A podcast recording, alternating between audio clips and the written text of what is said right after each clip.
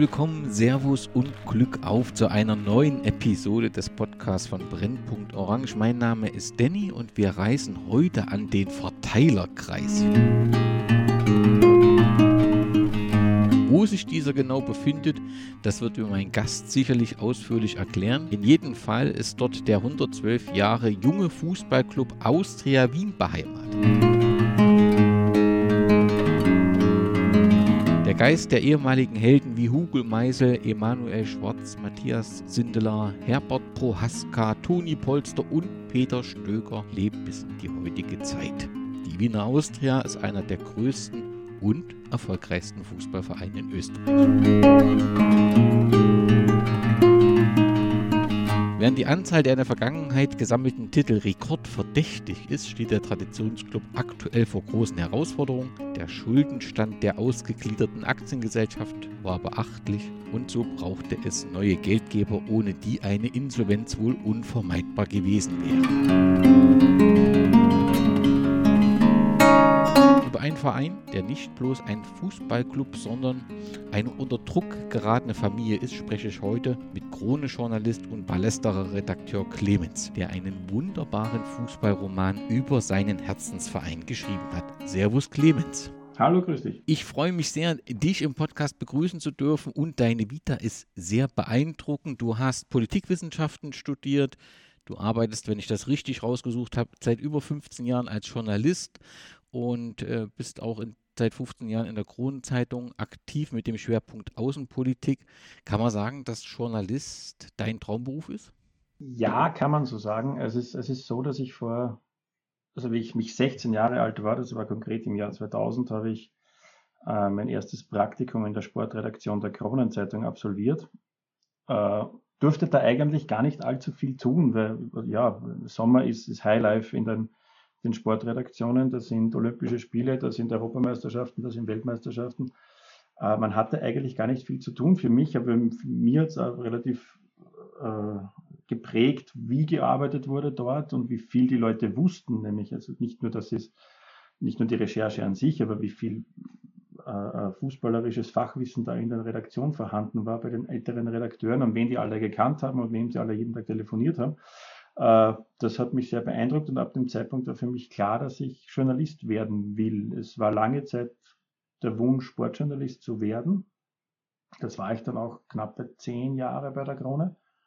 Habe aber eigentlich im Zuge des Studiums der Politikwissenschaft mich schon sehr stark auf Außenpolitik fokussiert und es war immer so ein bisschen ein, ein, ein außenpolitischer Touch dabei. Und ich habe auch als freier Journalist bei der aus der Presseagentur in der Außenpolitik begonnen eigentlich, bevor mich die Krone im Sport angestellt hat.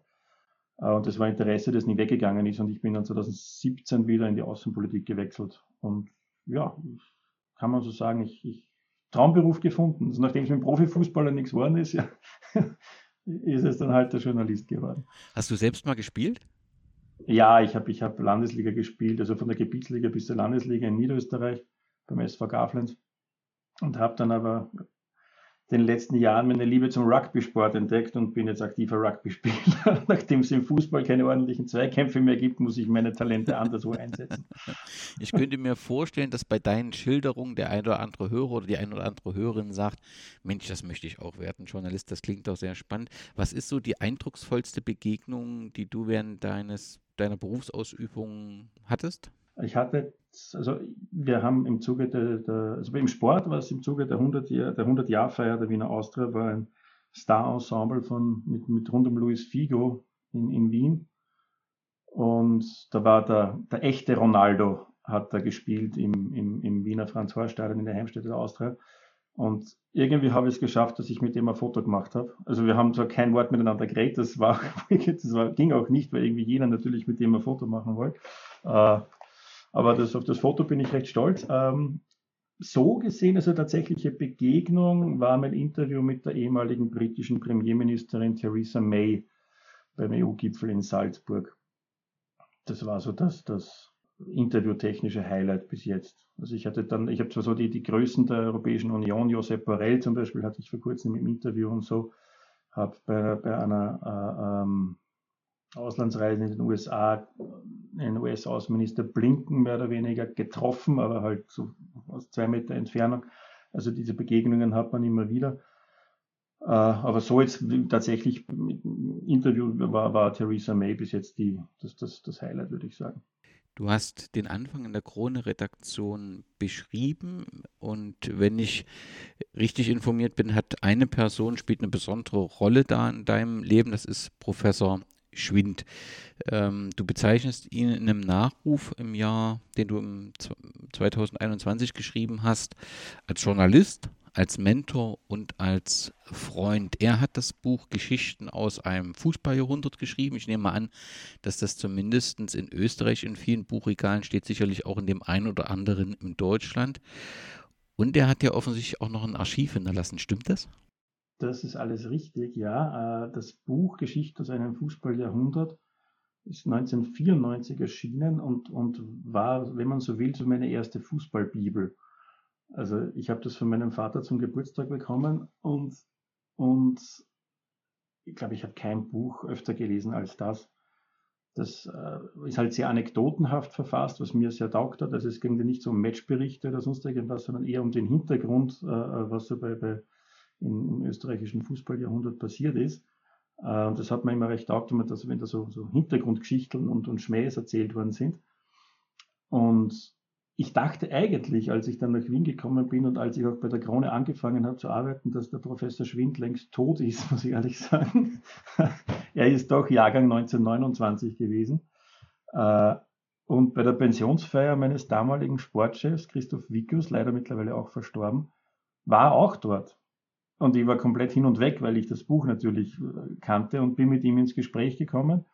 Und, und wir haben uns blendend, glaube ich, zwei Stunden lang über den, den Wiener Fußball der 30er Jahre unterhalten. Äh, und er hat mir dann erzählt, dass er die, dieses Archiv hat und dass er jemanden sucht, der das bewahrt und weiterführt und das für, für, für Bücher und Recherchen nutzt. Und irgendwie hat er aber noch keine geeignete Person entdeckt. Und ich, bei mir sind natürlich alle ja, Alarmglocken haben geläutet.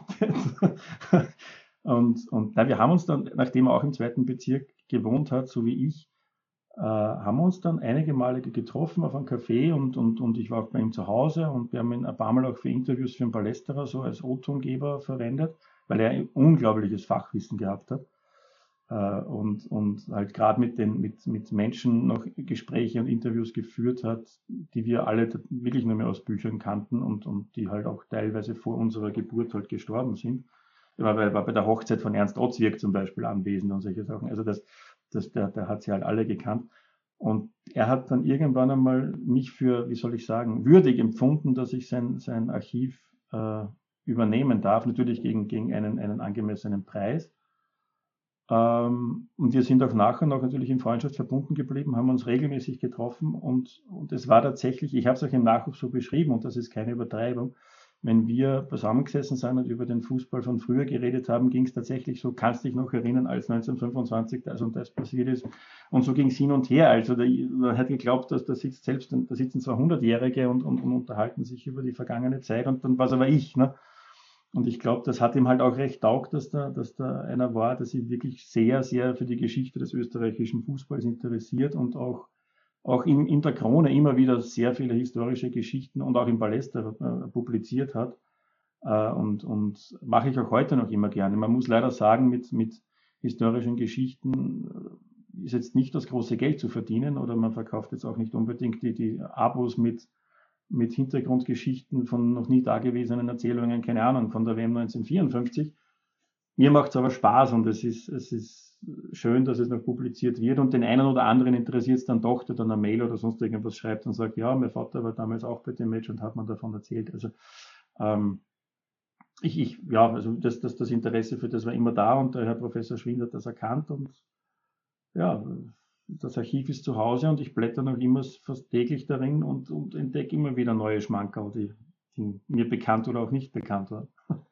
Nun bist du nicht nur sehr erfolgreich in der, äh, als Journalist in der Kronenzeitung, du bist auch eine feste Größe im Team des Ballesteres. Wie kam es denn zu dieser Zusammenarbeit zwischen dem violetten Clemens und dem grün-weißen Chefredakteur Jakob Rosenberg? Ich sag, also wie ich meine erste Ballesterer Geschichte gemacht habe, war noch der Reinhard Grenhuber, blaues, blaues Linz-Fan, Chefredakteur. es war auch so, dass ich äh, ich glaube, ich habe Ballesterer Ausgabe Nummer 3 aus dem Jahr 2000, 2001. War mein allererster Ballesterer. Den bekam ich von meiner Schwester, die in Wien studiert hat, zu der Zeit schon zu Weihnachten geschenkt, plus ein, ein Probeabo, glaube ich, oder so. Und mir hat auch der Zugang von Ballesterer gefallen, eben dieses über den Tellerrand blicken und weg von der, von der üblichen Sportberichterstattung, äh, ergebnisorientierten Sportberichterstattung. Ähm, habe dann tatsächlich seit dem, also wirklich seit, seit der dritten Ausgabe im Abo und habe dann über einen Studienkollegen, bin ich irgendwie in den Dunst, es waren, das sind, also ich glaube, der, der Jakob Rosenberg und der David Forster, mit dem du ja auch schon gesprochen hast, das sind ja Georg Spitaler, das sind alles, alles ähm, ähm, auch studierte Politikwissenschaftler, den Georg Spitaler äh, hatte ich in der Vorlesung, äh, also man, man, ist irgendwie, da, da, wenn man sich für Fußball interessiert und für Politikwissenschaft, ist man da gezwungenermaßen ein bisschen rein, reingekommen. Äh, ich hatte eigentlich immer schon ein großes Interesse, mich dort zu versuchen, muss aber ehrlicherweise sagen, dass ich es mir nicht zugetraut habe. Ähm, weil ähnlich wie bei der Krone als 16-Jähriger war halt dieses, dieses um die Ecke denken, das teilweise beim Palästra in den Artikeln vorherrscht, hat man sehr taugt und dafür hielt ich mich als, als junger Student und, und, und noch nicht einmal in irgendeiner journalistischen Erfahrung äh, nicht, nicht wirklich tauglich. Äh, und dann gab es diese, also berühmt ist sie glaube ich gar nicht, aber mir hat es gefallen, dann gab es eine Ausgabe zum Thema Foul vom Palästra 2008. Und ein Bekannter von mir, der beim Palästra schon gearbeitet hat oder eben gerade angefangen hat zu arbeiten, hat gesagt, Clemens, du bist ein linker Außenverteidiger in dem niederösterreichischen Unterhaus. Also wenn sich jemand mit dem Thema Foul auskennt, dann du. äh, womit er nicht ganz unrecht hat. Also ich glaube, den Rekord an gelben Karten habe ich noch immer. Ähm, und er hat gesagt, kannst du mir da irgendwie sowas überblicksmäßig äh, Info geben, äh, äh, so die härtesten Spieler und, und, und ja, Veränderungen im, im, im, im Zweikampfverhalten. Und ich habe mir da recht eingetigert und habe ihm, glaube ich, so 20 Seiten geschickt, worauf ich eingeladen worden bin zur Redaktionssitzung. und und, und äh, gleich mit dem, ich glaube, mit dem Krenhuber gemeinsam mit dem Chefredakteur dann auch tatsächlich den, den, die, die Cover-Story gemacht habe. Und ja, das war der Einstieg. Und, und ja, dass man sich natürlich als Austrianer als beim Ballester nicht allzu leicht hat, das ist, das ist klar aber man, man begegnet sich zumindest auf einer, auf einer halbwegs professionellen Ebene, äh, außer es ist gerade Derby-Woche dann nicht.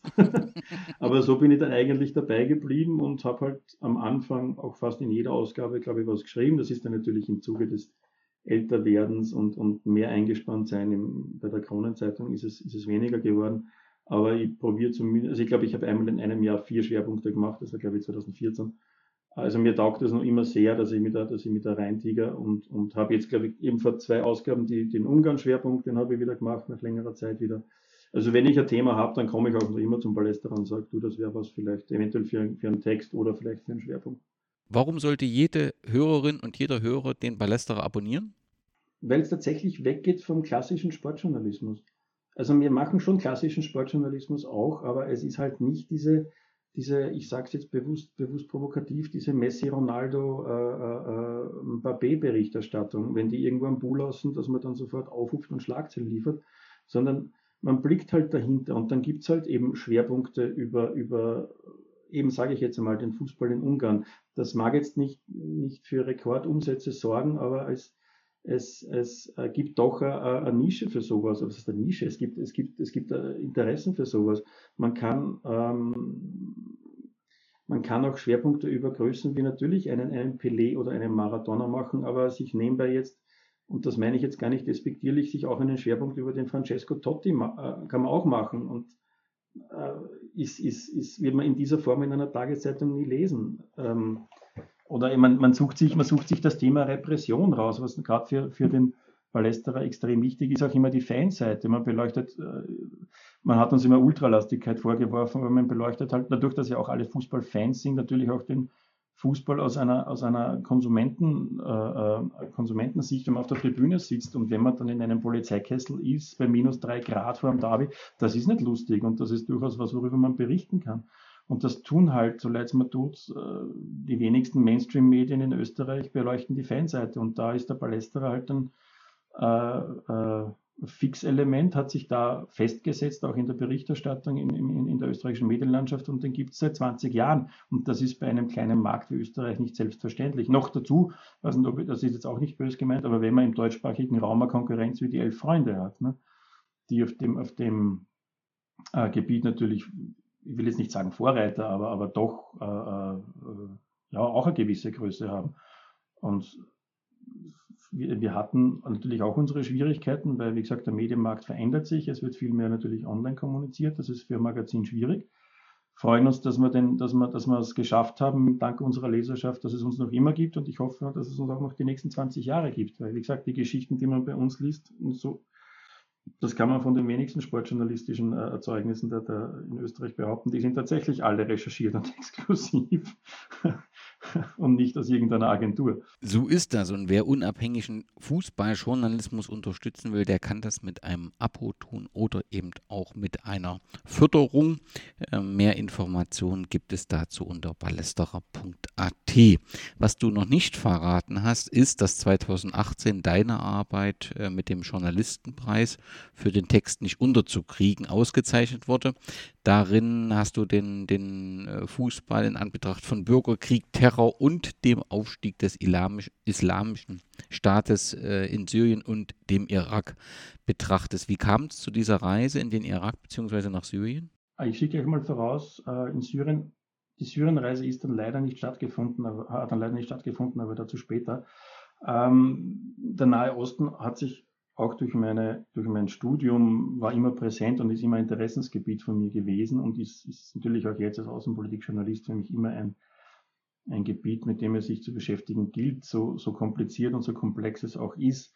Äh, mich hat dann da, ich habe dann relativ bald, eben nach, nach Beginn des arabischen Frühlings 2011, habe ich mich dafür stark gemacht, dass wir da eigentlich hinfahren sollten also auch als Kronenzeitung, sagen, wir müssen nach Ägypten und wir, wir, sollten nach Tunesien und, und wir sollten uns das vor Ort anschauen und nach Libyen und, und weiß Gott wohin. Und als dann der islamische Staat dazu kam, hat sich das Ganze eigentlich noch verstärkt. Ähm, äh, und ich habe immer gesagt, also ich bin, ich bin ein, ein grundsätzlich einmal ein haptischer Mensch, das heißt, ich kaufe auch noch immer CDs und Vinyl. Ich muss Sachen in der Hand haben, um sie, um, um, um, sie zu glauben und ich muss Sachen sehen, um sie zu glauben. Das heißt, ich habe mit allen möglichen Mitteln und Wegen probiert, in diese Länder zu reisen. Ich, ich, ich habe über, über den Fußball in, im Jugoslawienkrieg damals irgendwie an, an, an, an Artikel gelesen und diese ganzen ähm, Gerüchte über, über Auslöser im Maximir-Stadion, Roter Stern gegen Dynamo und so weiter und so fort.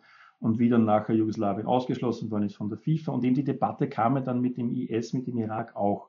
Und dann habe ich mir gedacht, hey, wir könnten uns überhaupt einmal diese Geschichte, äh, äh wie geht es dem Fußballern dort eigentlich in Syrien und im Irak anschauen. Dann gab es im Spiegel vom, vom Kollegen Christoph Reuter einen, einen Artikel, wo in einem Nebensatz aus, aus, aus, aus einer Kleinstadt im Norden Syriens, wo in einem Nebensatz erwähnt worden ist, dass der hiesige Bürgermeister auch der, der, der Inhaber eines Fußballplatzes ist und äh, selber in der U21-Nationalmannschaft in Syrien gespielt hat und den seinen Platz haben sie irgendwo, irgendwie bombardiert und ich habe den, den Kollegen Reuter angeschrieben, mit wenig Hoffnung eigentlich, und habe ihn gefragt, ob er den Kontakt von dem Herrn geben kann. Hat er dann tatsächlich gemacht. Ich habe mit ihm telefoniert und so ergab dann irgendwie eines das andere. Und es hat sich dann äh, über, über einen, einen, einen bekannten äh, einen Journalistenkollegen, äh, hat sich dann der Weg zu einem Engländer gebahnt, der mehr oder weniger Journalisten ins Kriegsgebiet geführt hat im Irak. Äh, mehr oder weniger legal, sage ich jetzt einmal. Und gegen einen gewissen Geldbetrag hat einen der mitgenommen und, und nach, nach mehreren äh, Gesprächen mit Familie und, und, Freunden und, und einer doch recht aufwendigen Recherche, sage ich mal, weil ich sage, ins Kriegsgebiet fährt man nicht von heute auf morgen. Also ich glaube, ich habe da gut zwei Jahre investiert, bis ich tatsächlich gesagt habe, okay, jetzt fühle ich mich bereit, in den Irak zu fahren ähm, ähm, bin ich mit dem halt dann zwei Wochen in den Irak gefahren. Wir haben versucht, so weit wie möglich in den Norden vorzudringen, waren bei der Befreiung von Samara vom IS mehr oder weniger dabei. Ähm, und sage mal so, wenn so eine, eine, eine Panzerarmee, eine Panzerdivision auffährt, dann ist das auch nicht unbedingt lustig. Und ich sage mal, wenn ich weiß nicht, ob ich das laut sagen darf im Podcast, aber tote Menschen in der Wüste riechen auch nicht besonders gut. Äh, und wir waren dann natürlich auch dort äh, bei einigen Fußballspielen, die, die trotzdem stattgefunden haben. Und, und ja, da habe ich halt dann irgendwie meine, meine Recherche fortgesetzt und mit, mit den, den äh, Kontakten, die ich fortgeknüpft habe, halt, halt gesprochen und, und mir auch ein Match angesehen. Das war jetzt zwar nicht sonderlich spannend, aber immerhin. Und ja, da, da, daraus ist dann irgendwie die, die, die ganze, der ganze Schwerpunkt entstanden. Zur Syrienreise, ich weiß, ich rede schon relativ lang, zur Syrienreise möchte ich noch sagen, da habe ich den, den, den syrischen Fußballverband angeschrieben, mit der Bitte, ich möchte äh, dorthin reisen und mir Fußballspiele ansehen, auch mit wenig Hoffnung eigentlich kam tatsächlich eine Antwort, ja, Sie laden mich ein, ich soll da und da in die syrische Botschaft, kriege ein Visum und dann darf ich nach Syrien reisen. Ich war hellauf begeistert, habe gesagt, passt, wunderbar, mache ich. Habe dann noch zwei, drei E-Mails mit dem syrischen Verband gewechselt und bekam plötzlich keine Antworten mehr auf irgendwas. Also null. Äh, nicht einmal irgendwas. Und, und blöd war dann, einige Wochen später kam dann eine riesige BBC-Story, die genau das gemacht haben, die nach Syrien gefahren sind, sich dort die syrische Liga angeschaut haben äh, wie die durchgeführt wird, wie es den Fußballern dort geht, wie, Fuß, wie Fußball unter Assad ist. Äh, und da war dann für mich relativ klar, naja gut, die BBC ist doch ein bisschen größer als der Palästra und die werden sich wahrscheinlich auch ja, finanziell etwas, sage ich jetzt mal, wahrscheinlich mehr bewegen haben können als wir. Und die, die, werden, die werden wahrscheinlich wohl überlegt, abgewogen haben, da wem gehen wir die Geschichte, dem österreichischen Magazin oder der großen BBC. Und da hatte ich dann relativ wenig Chancen. Und da hat sich dann leider die Syrienreise zerschlagen. Aber wie gesagt, mit den Kontakten, die ich bekommen habe, konnte man das dann, dann, dann doch irgendwie machen. Wer so viel zu erzählen hat wie du, kann überhaupt nicht zu lang antworten. Also da brauchst du dir in einem Podcast äh, gerade in diesem Format überhaupt keine Sorge zu machen. Du hast es gerade sehr bildlich beschrieben, was du für eine Situation vorgefunden hast. Im Text äh, zitierst du den Sportjournalist Mubarak, der sagt, stillsitzen und auf den Tod warten ist auch keine Alternative. Kannst du das nachvollziehen? Also ich bin natürlich drüber gestolpert, dass ich sage, in Anbetracht von Krieg und Tod, wie du ihn gerade schilderst, so Fußball zu spielen, so richtig will mir das nicht eingehen. Aber dann denke ich natürlich auch an die Fußballgeschichte in Deutschland und Österreich. Auch dort gab es Fußball während des Zweiten Weltkriegs. Auch dort gab es Fußball in Konzentrationslagern aus unterschiedlichen Gründen, aus mehreren Gründen. Hast du das, hast du das verstanden, als du vor Ort warst? Konntest du dieses Fußballspiel und diese Situation, konntest du das irgendwie verstehen? Äh, ehrlicherweise nein, weil es mir genauso ging wie dir. Ähm, und das, das liegt aber auch ein bisschen an der medialen Berichterstattung über diese Länder.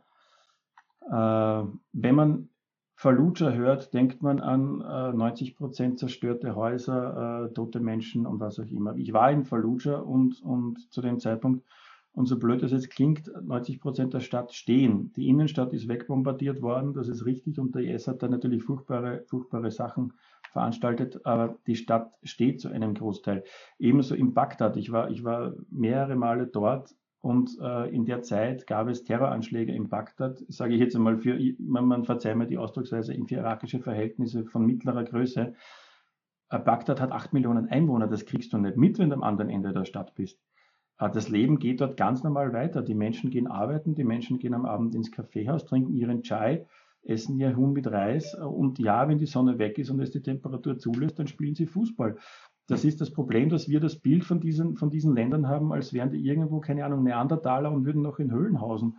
Das, das ist leider auch, wie gesagt, der medialen Berichterstattung geschuldet. Und wenn man dann dort ist und dann zurückkommt, denkt man sich eigentlich, wie, wie, wie, wie blöd war man eigentlich, äh, äh, dass man glaubt, die, die, die sitzen da jetzt einfach still unterm Baum und warten darauf, dass sie Raketen treffen. Also das ist ja völliger Bullshit. Äh, deswegen meine ich, ich muss mir solche Sachen immer anschauen, weil dann lernt man dem auch sein eigenes Weltbild ein bisschen zu überdenken. Ähm, und, und wie, wie gesagt, mir ging es mir ging's am Anfang genauso wie dir, wie kann ich in dem Moment an Fußball denken? Aber wenn du dann dort bist und die Herzlichkeit der Leute kennenlernst und, und, und spürst und die, und, und also Beispiel, wir, wir waren in, in der Nähe von Basra bei einem Zweitligaverein, die hatten, äh, das war ein Trainingszentrum mit drei Kunstrasenplätzen und, und, und, an, und an mehr oder weniger gutem Rasenplatz und daneben das, das, das riesige Stadion von, von Basra, das, das, das internationale Stadion, das um 500 Millionen Dollar gebaut haben, also das ist ein Fußballkomplex, darum würden uns einige Bundesligisten beneiden, die den dort hingestellt haben. Und natürlich trainieren die dort, die, die Profis, die es gibt. Also was sollen sie denn anders tun? Also das, das, wie gesagt, also der, der erste Gedanke war dasselbe, aber ich bin, ich bin dann doch eines Besseren belehrt worden und ich gehe mit dieser Einstellung mittlerweile auch in so ziemlich jede, jede, jede Reise, die ich mache, ran. Also man, man darf nicht glauben, nur weil weil unser Bild von, von äh, keine Ahnung, Neuseeland, pff, Maori, tanzende Maori sind, dass dort jeder auf der Straße einen Maori-Tanz hinlegt. Also das, das, das, ja, von dem Bild muss man ein bisschen weg. Aber das macht man halt nur, wenn man hinfährt. Wer mehr von dir lesen will, kann also entweder die Krone lesen, abonnieren oder eben den Ballester, wo du regelmäßig als Autor zum Beispiel von Schwerpunktartikeln erscheinst. Wir wollen heute über deinen Herzensverein reden, den Fußballclub Austria Wien. Da stellt sich natürlich die Frage, wie kam denn die Farbe Violett so intensiv in dein Leben? Mein Leben ist, das ist eine recht lustige Geschichte eigentlich, also zumindest für mich, für meinen Vater weniger.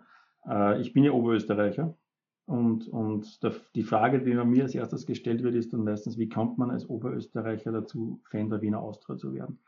Äh, mein Vater ist leidgeprüfter Fan des LASK, ist aber nie der Stadiongeher gewesen, sondern, sondern also so der Sympathisant so. Ne? Ja, schon, schon Fan, würde ich sagen, aber halt eher im Fernsehen angeschaut. Ne? Und äh, Fußball, nachdem er Gymnasial- und, und Hochschulprofessor war und meine Mutter ebenfalls Akademikerin war, halt Fußball mehr so ein bisschen, äh, äh, will nicht sagen Tabuthema, aber, aber das, das ja, ist jetzt nicht unbedingt der Sport der Intellektuellen und, und, und über Fußball hat man jetzt nicht wirklich viel gesprochen. Man hat sich im Fernsehen angeschaut, hin und wieder, und das war's. Äh, und der, der beste Freund meines Vaters war Wiener, von, aus Studienzeiten noch, und der war eingefleischter Austrianer. Und die kamen im Sommer immer wieder auf Besuch.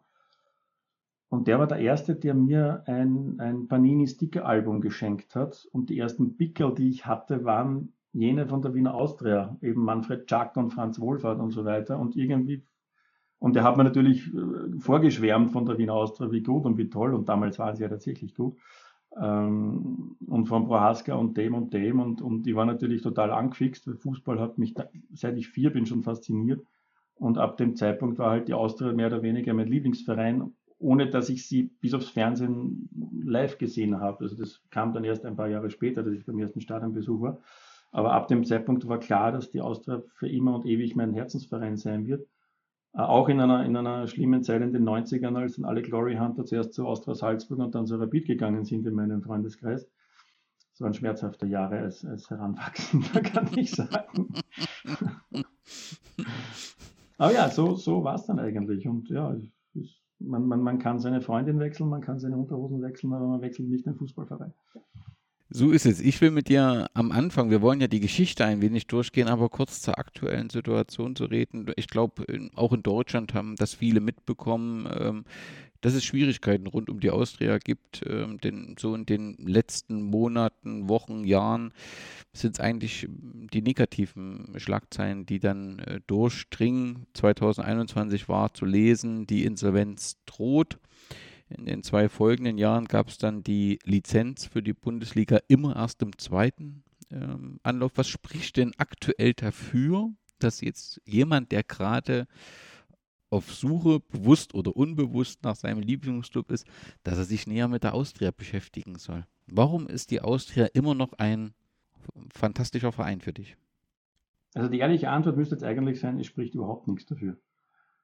Äh, na, es ist tatsächlich schwierig und es ist auch für mich, für mich in den letzten Jahren schwierig geworden, äh, ähm, zu rechtfertigen, warum man eigentlich äh, diesem Verein noch, noch, noch so viel Zeit und, und, und Liebe opfert.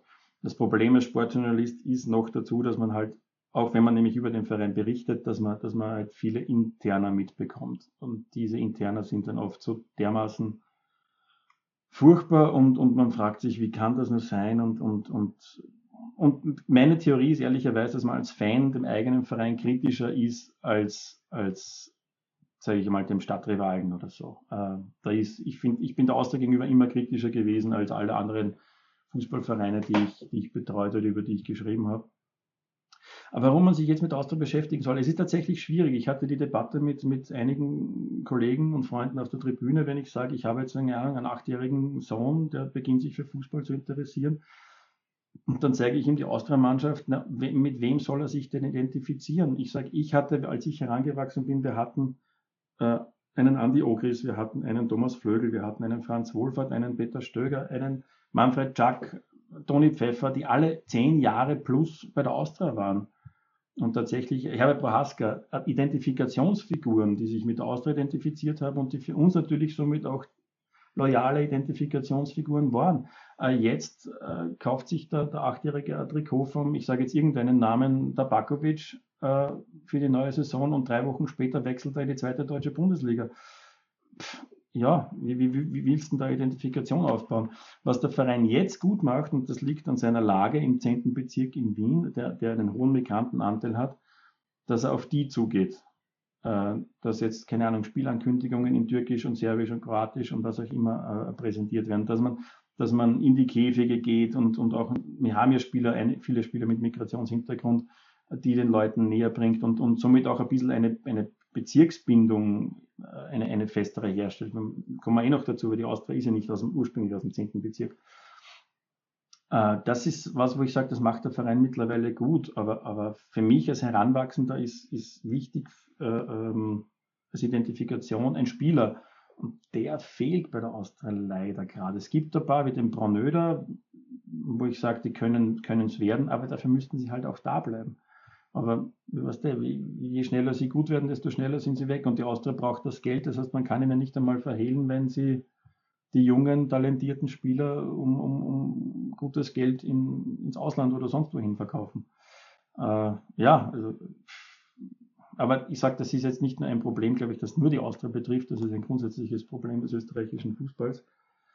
Ähm, wenn du einen Jungen irgendwie auf die Austria begeistern willst, dann kannst du es vielleicht in erster Linie nur mit, mit ich weiß es nicht, mit, mit, mit der plumpen Geschichte, dass wir der zweitwichtigste Verein Österreichs sind und dass wir die ersten im Europapokal und wir sind super und, und, und waren immer super und werden wieder irgendwann einmal hoffentlich super sein. ähm, anders als aus, abgesehen von den Maßnahmen, die ich vorher gesagt habe, ja, äh, kann ich, kann ich gerade niemandem wirklich raten, jetzt die große Liebe zur Austria zu entwickeln. Für uns Alteingesessene ist es ja mehr so, ich, ich sage noch dazu, ich bin, ich bin großer Fan der englischen Nationalmannschaft. Also ich weiß nicht, irgendwas hat der liebe Gott mit mir vorgehabt, dass ich mir nur Vereine aussuche und, und, und Clubs aussuche, die, die einen graue Haare wachsen lassen. Also das, das, das, wir haben uns das, das an das Leiden schon ein bisschen gewöhnt und wir, wir können es ertragen, dass wir heuer nur Siebter werden oder so. Ne? Aber, aber schön ist es nicht. Ne? wir können einen eigenen Verein aufmachen. Da gibt es mehrere, die sich solche Vereine ausgesucht haben. Aber es geht ja heute um die Farbe Violett und um was es im österreichischen, aber auch im deutschen Fußball oft geht, ist das Thema Mitbestimmung im Verein. 50 plus 1 wird intensiv diskutiert mit unterschiedlicher Interessenlage. Und natürlich wird in Österreich über Vereine, die von Mitgliedern bestimmt werden, diskutiert. Und das wird dann immer im Spannungsfeld gesehen mit Vereinen, wo Mitglieder ja irgendwie vorhanden sind, aber eben überhaupt keine Möglichkeit der Mitbestimmung haben. Nun lese ich bei Austria, wenn ich dort äh, auf dem Wikipedia-Profil schaue, lese ich dort, Austria hätte 5550 Mitglieder. Das ist die eine Seite. Und dann weiß ich aber, dass es ja irgendwie 17 Männer gibt, die offensichtlich eine ganze Menge Geld auf den Tisch gelegt haben, um sich mittlerweile 40 Prozent der Anteile der ausgegliederten Aktiengesellschaft ähm, zu sichern. Die Investorengruppe, glaube ich, besteht so im Wesentlichen aus drei Teilen: Präsidium, Freunde sowie die Gruppe um, um Jürgen Werner wem gehört denn aktuell die Austria? Wer ist denn Eigentümer der Austria? Das ist eine extrem schwierige Frage und ich finde es bewundernswert, dass du dir die Arbeit angetan hast, aufzudröseln, wer wo Anteile und AG und was weiß ich. Also äh, äh, was man von der Austria wirklich sagen kann, also dass, da hat sich in den letzten Jahren, 20 Jahren, ein derartiger Bürokratenapparat aufgebaut. Also wir haben ja ein Kuratorium und wir haben eben die AG und wir haben dort einen Vorstand und da haben wir äh, äh, äh, was weiß ich, also wir, wir haben ja, wir haben glaube ich, irgendwie mehr, eher, nicht, nicht wirklich, vielleicht auch ehrenamtliche Mitarbeiter, aber wir haben irgendwie mehr Vorstände, als dass wir Profispieler haben. Äh, also das ist ja unglaublich. Ich habe irgendwo gelesen, wir haben irgendwie 90 Menschen, die in irgendwelchen Gremien sitzen bei uns. Ne? Also das muss man sich ja mal vorstellen. Und dann einen aufge, aufgeblasenen äh, äh, bürokratischen Apparat auch noch im Hintergrund, das muss ja alles bezahlt werden. Und da muss man schon sagen, dass jetzt vor allem unter der, unter der Vizepräsidentschaft von Raimund Hareter, der immer sich als Ziel gesetzt hat, dieser, dieser Apparat muss reduziert werden. 90 Menschen ist einfach zu, ich, 90, ich bin mir ziemlich sicher, dass es 90 sind, ich, hoffentlich rede ich jetzt von Blödsinn, ähm, ist zu viel und da gehört die Gremienkern verkleinert und, und, und, und fertig. Äh, was, ich, was ich von dieser Gruppe rundum, ähm, ähm, also sagen, ich, ich, ich, ich sage es anders, ich tue mir immer schwer, wenn Investorengruppen daherkommen und sagen, ja, sie sind auf der Westtribüne groß geworden und eigentlich auch schon seit so und so viel äh, Australianer und wenn man es irgendwie in, in, in, in in, in, in den Häusstich kommt violettes Blut raus. Ja, das haben wir so oft gehört in den letzten Jahren und das ist, und, und, und ja, die, die, die Wahrheit liegt irgendwo, irgendwo dazwischen. Bei der jetzigen Investorengruppe, die sich da rund um den Jürgen Werner gesammelt hat, da kenne ich zumindest viele, die sich da engagieren und von denen weiß ich, dass sie langjährige Australier sind, dass sie wirklich von der Tribüne kommen, dass sie teilweise Fanclubs gegründet haben oder noch immer Fanclub äh, äh, ähm, Mitglieder in Fanclubs sind und, und, und, und auswärts fahren und, und, und in der Kurve stehen teilweise. Äh, altersbedingt vielleicht ist nicht mehr zwingend in der Kurve, aber zumindest in der Nähe. Äh, also das, da, da, kann man tatsächlich sagen, dass das Austrianer sind und, und in diese Investorengruppe setzt sich auch eine gewisse Hoffnung. Äh, aber, aber wie gesagt, das ist so ein undurchdringbares äh, äh, Konstrukt.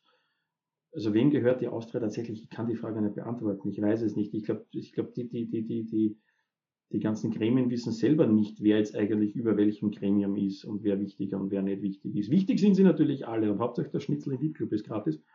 Äh, aber ich glaube, die wissen das teilweise selber nicht. Ich sage immer, die Austria gehört mir und aus. du bist auf jeden Fall Fan. Bist du auch Mitglied? Ich bin tatsächlich lange Jahre kein Mitglied gewesen, auch aufgrund natürlich meiner, meiner, meines, meiner Arbeit als Sportjournalist, weil sich das nicht vereinbaren ließ. Obwohl ich ehrlicherweise sagen muss, das hat, das hat auch, ich habe auch über den Stadtrivalen objektiv berichtet und auch dort haben die Beteiligten gewusst, für wen, welchen Verein mein Herz schlägt. Und sobald sich das und solange sich das in der Berichterstattung nicht niederschlägt, hat das, war das für niemanden ein Problem.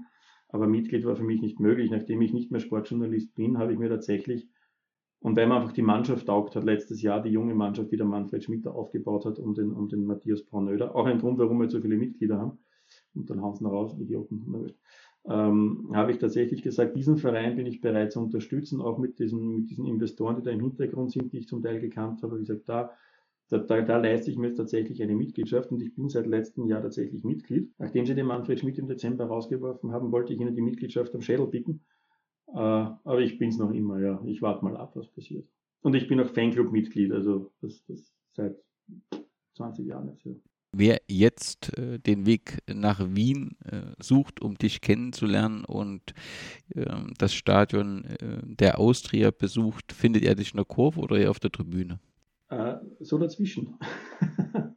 ich, war, ich war eigentlich immer ein, ein ich, ich, war immer auf der, auf der alten West und ich war anfangs auf der alten Ost, weil auch unser, äh, alte Ost sage ich, auf der, anfangs auf der, auf der Osttribüne, weil auch unser Fanclub dort, dort seinen Platz hat, hat oder hatte. Wir sind aber dann abgewandert und zwar, das ist jetzt, äh, wir sind in der, in der Ecke zwischen, zwischen Kurve und wo die Längsseite beginnt. Und da ist so ein Platz, da sind äh, zwei, drei der älteren Fanclubs, also die es mehr als 20 Jahre gibt, das sind wir und die Soccerholics und ich glaube noch ein, zwei, die haben sich dort ein Plätzchen gesucht und machen ein bisschen britischen Support, das heißt situationsbedingt, also wir hören auf keinen, auf keinen Vorsänger oder sonst irgendwas, also zumindest bis, bis, bis dato solange die Fanatics waren, äh, machen halt unser eigenes Ding dort. Aber wir sind jetzt keine Kurve in dem Sinn. Also ja, wir sind alle, alle Menschen gesetzten Alters, alle mit Familie und, und ja, trinken halt unser Bier, essen unser Würstel und supporten die Austria. Es ist, es ist damit, wir sind nicht Kurve und wir sind aber auch nicht Längsseite, weil wir sitzen trotzdem nicht. Also das, das Stehplatz ist es noch immer.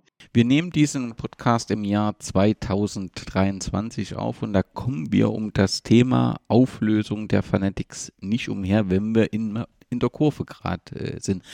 Was passiert gerade in der Austria-Fan-Kurve oder was ist gerade passiert? Also eine, auch eine ausgezeichnete Frage. Nachdem ich seit Jahren nicht mehr in der Kurve stehe, habe ich mich auch mit dem, mit dem Thema nicht mehr wirklich auseinandergesetzt.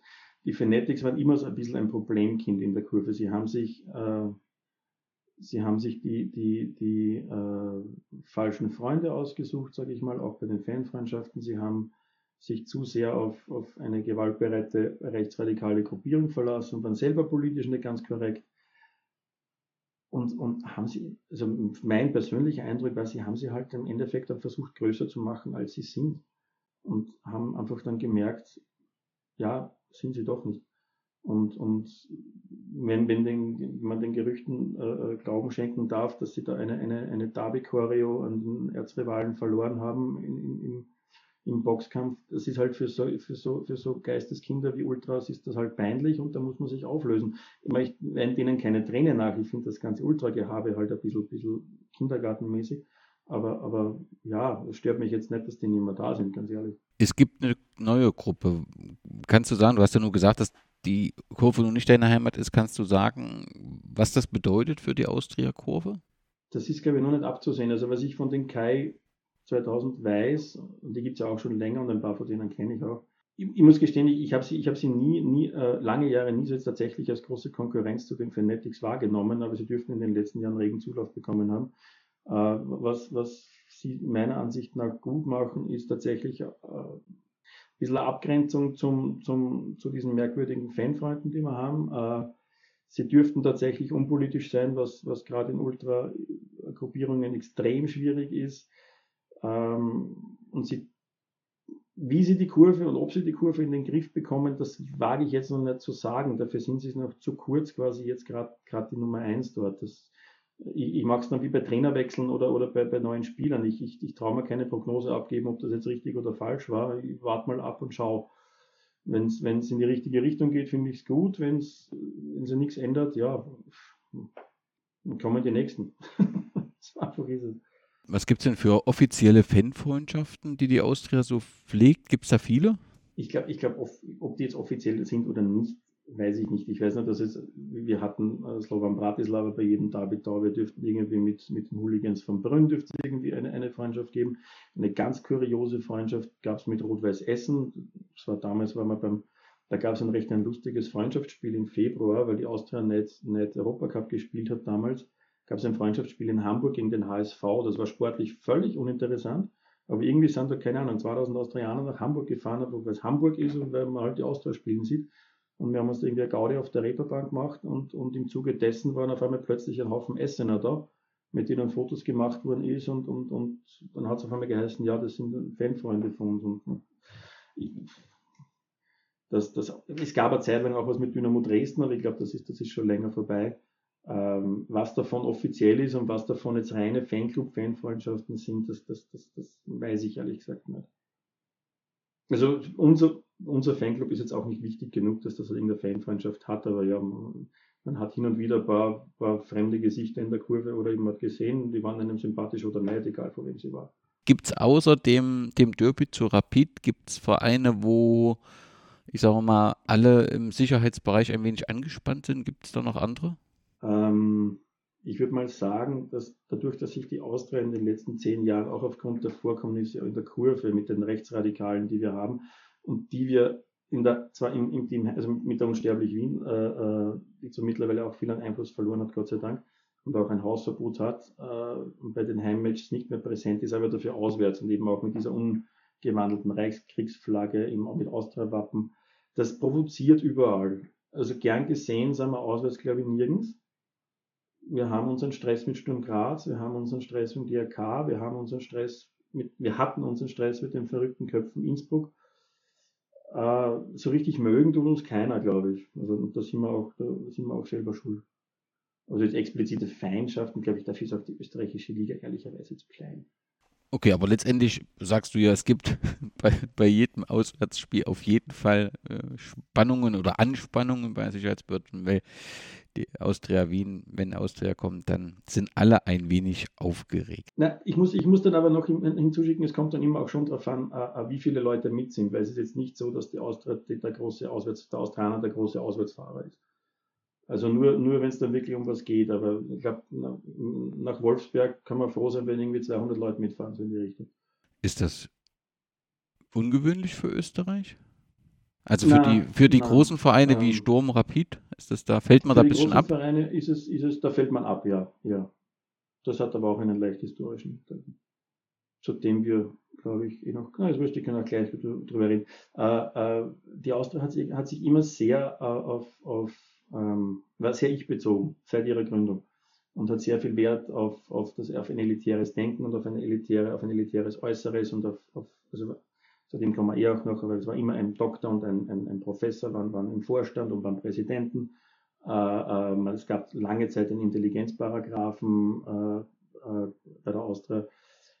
und man hat sich ein bisschen so, so auf, auf, auf Wien reduziert und, und konzentriert, auch was den Fußball betroffen hat. Rapid hat es richtig gemacht, die sind zum Beispiel in den 50er Jahren haben halt Freundschaftsspiele in allen Bundesländern gemacht und haben dadurch in, überall eine, eine, eine Fanbasis äh, quasi gelegt oder eine Basis für, für, für, für, für, für Fans gelegt, weil auch 1960 war es wahrscheinlich im Vorarlberg irgendwie super mal Rapid zu sehen, von dem man sonst nur in der Zeitung gelesen hat. Ne?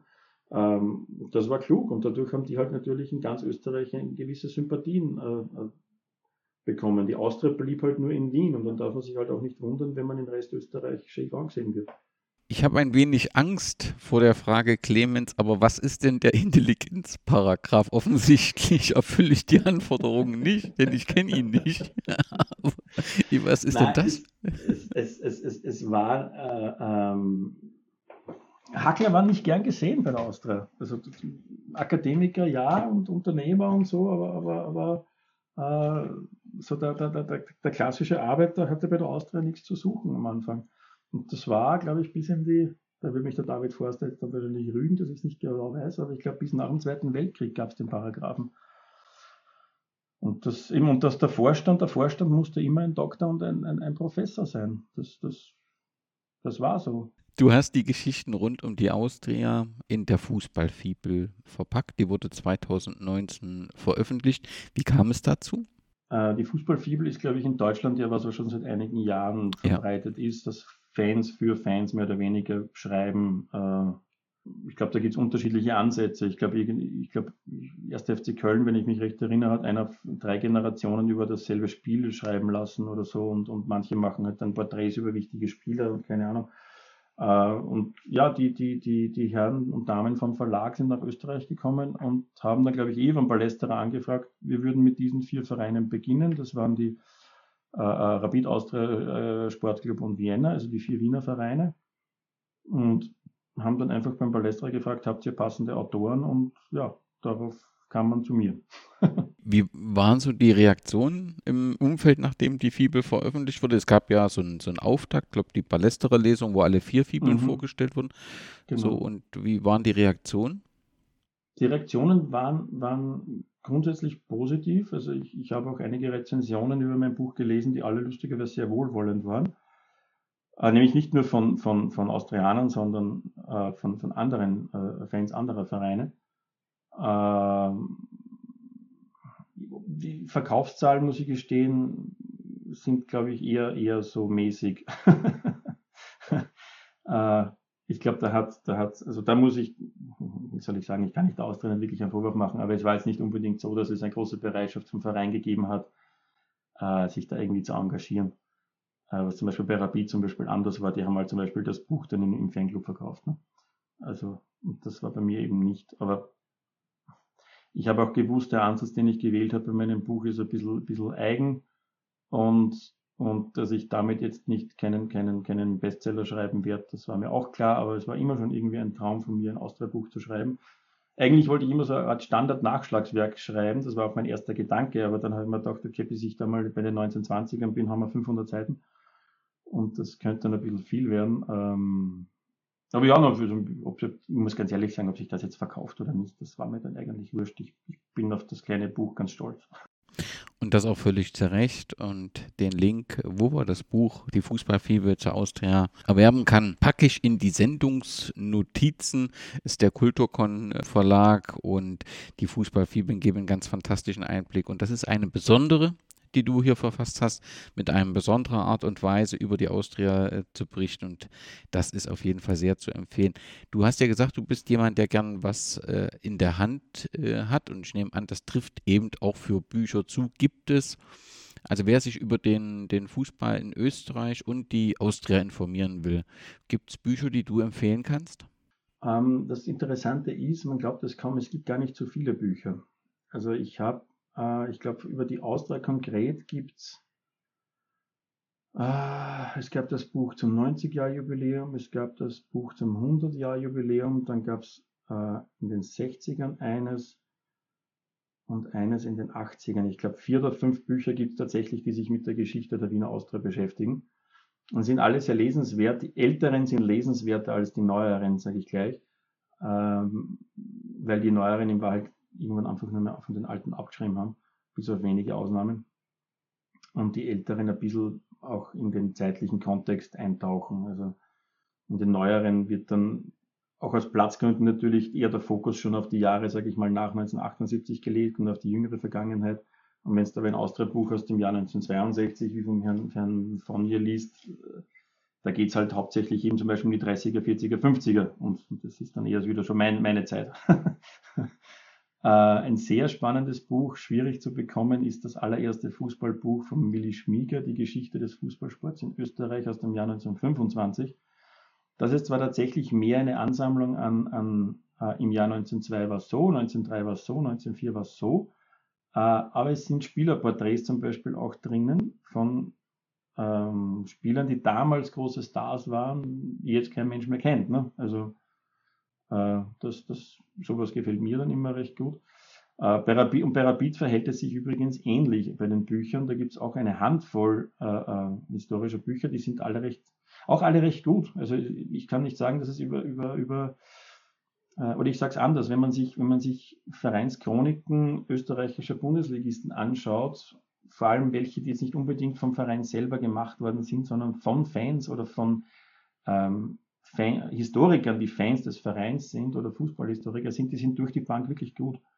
Also egal ob es der Sportclub die Vienna oder, oder, oder, oder Sturm Graz oder das Buch über Wacker Wien oder so ist. Also das, da kann man eigentlich fast keinen, fast keinen wirklichen Fehlgriff machen. Wo, wo man aufpassen sollte, sind Biografien österreichischer Fußballer. Die sind eher nicht empfehlenswert. Wunderbar, dann wollen wir uns nun dem eigentlichen Thema widmen, der Geschichte des Fußballclubs Austria Wien. Wo müssen wir denn hin, wenn wir zu den anfangen wollen. Ich habe ja schon äh, mit dem Alexander Joraske sprechen dürfen und haben wir natürlich intensiv über die Fürst Vienna ähm, geredet. Und das war ja am Anfang und äh, die Cricketer, der Vienna Cricket and Football Club. Die bestimmten den Fußball in den Anfangsjahren und prägten die Geschichte der Zeit. Wie kommt denn nun jetzt die Austria ins Spiel? Mit dem Alexander Juraske ist über dieses Thema vorzüglich streiten übrigens. ähm, nein, ich sage es mal so und ich habe es nämlich auch in meinem Buch geschrieben, äh, einfach weil es eine schöne, eine, schöne, eine schöne Anekdote ist, aber sie ist historisch jetzt nicht ganz korrekt. Ähm, Vienna äh, äh, hat sich im August 1894 äh, gegründet, 24 Stunden, oder nicht gegründet, aber haben halt einfach beim Vereinsamt mehr oder weniger die Gründung bekannt gegeben. Äh, und obwohl sich die Cricketer 1892 gegründet haben, äh, die Fußballsektion erst 1894 mehr oder weniger angemeldet haben, 24 Stunden später. Deswegen ist die Vienna der erste Fußballverein. So jetzt mal nur der kurze, der kurze Überblick. Die haben jahrelang über dieses First gestritten, auch medial. Fußballerisch waren die Cricketer immer besser, weil es einfach der Verein der Wiener Engländer war. Und die Engländer halt, ja, was, gut, was willst gegen, gegen, gegen Blasphysike Döblinger, das war, war jetzt nicht so die Aufgabe. Ne? Äh, die Austria kam dann ins Spiel, als sich die Cricketer im, im Jahre 1910 zerstritten haben.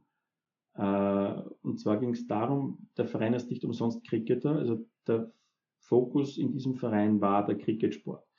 Die Fußballer fühlten sich benachteiligt, sie fühlten sich unterbezahlt. Unterbezahlt ist grundsätzlich ein Thema, das bis in die, 19, bis in die späten 1930er hinein ein Thema im Wiener Fußball war äh, äh, unterrepräsentiert und, und wollten eine eigene Fußballsektion machen. Haben sich dann losgelöst, das war dann eben im, im Oktober 1910. Der Streit, also kann man jetzt diskutieren, war das das wahre Gründungsdatum der Wiener Austria? Eigentlich haben sich da nur die Wiener Cricketer gegründet, ähm, die sich einfach von den anderen Cricketern losgelöst haben äh, äh, und dann aufgrund einer Klage den Namen Cricketer nicht verwenden durften. Dann haben sie die Meldung beim österreichischen Fußballverband wieder zurückgezogen, haben sich umgetauft in Amateure und dann quasi mit der, mit der Eingliederung in den österreichischen Fußballverband im März 1911 sind sie offiziell der Verein Wiener Amateure Sportverein geworden, aus dem äh, 1926 die Austria wurde und somit ist auch der 15. März das offizielle Gründungsdatum. Äh, die, die Austria hat vor einigen Jahren versucht, eben die, die Geschichte der Wiener Cricketer oder des First Wiener Cricket Club äh, äh, für sich zu vereinnahmen und haben in blau-schwarzen Trikots gespielt, was, was die Vereinsfarbe der Cricketer war und haben quasi so gesagt, ja, wir sind der Nachfolgeverein der Cricketer und eigentlich ja viel älter. Also es war jetzt nicht unbedingt ein Versuch der Wiener die Wiener damit mit, mit dem First zu segieren, aber es war Versuch, äh, sich auf einen der ältesten Fußballvereine Österreichs zurückzubeziehen. Und das ist schlicht falsch, weil den Verein der Wiener Cricketer gab es danach auch noch immer und den gibt es auch heute noch. Äh, und die Austria war und ist nie der Nachfolgeverein der Wiener Cricketer gewesen. Die Spieler sind von dort weg, haben einen eigenen Verein gegründet und da hieß Wiener Amateure Sportverein. Punkt aus.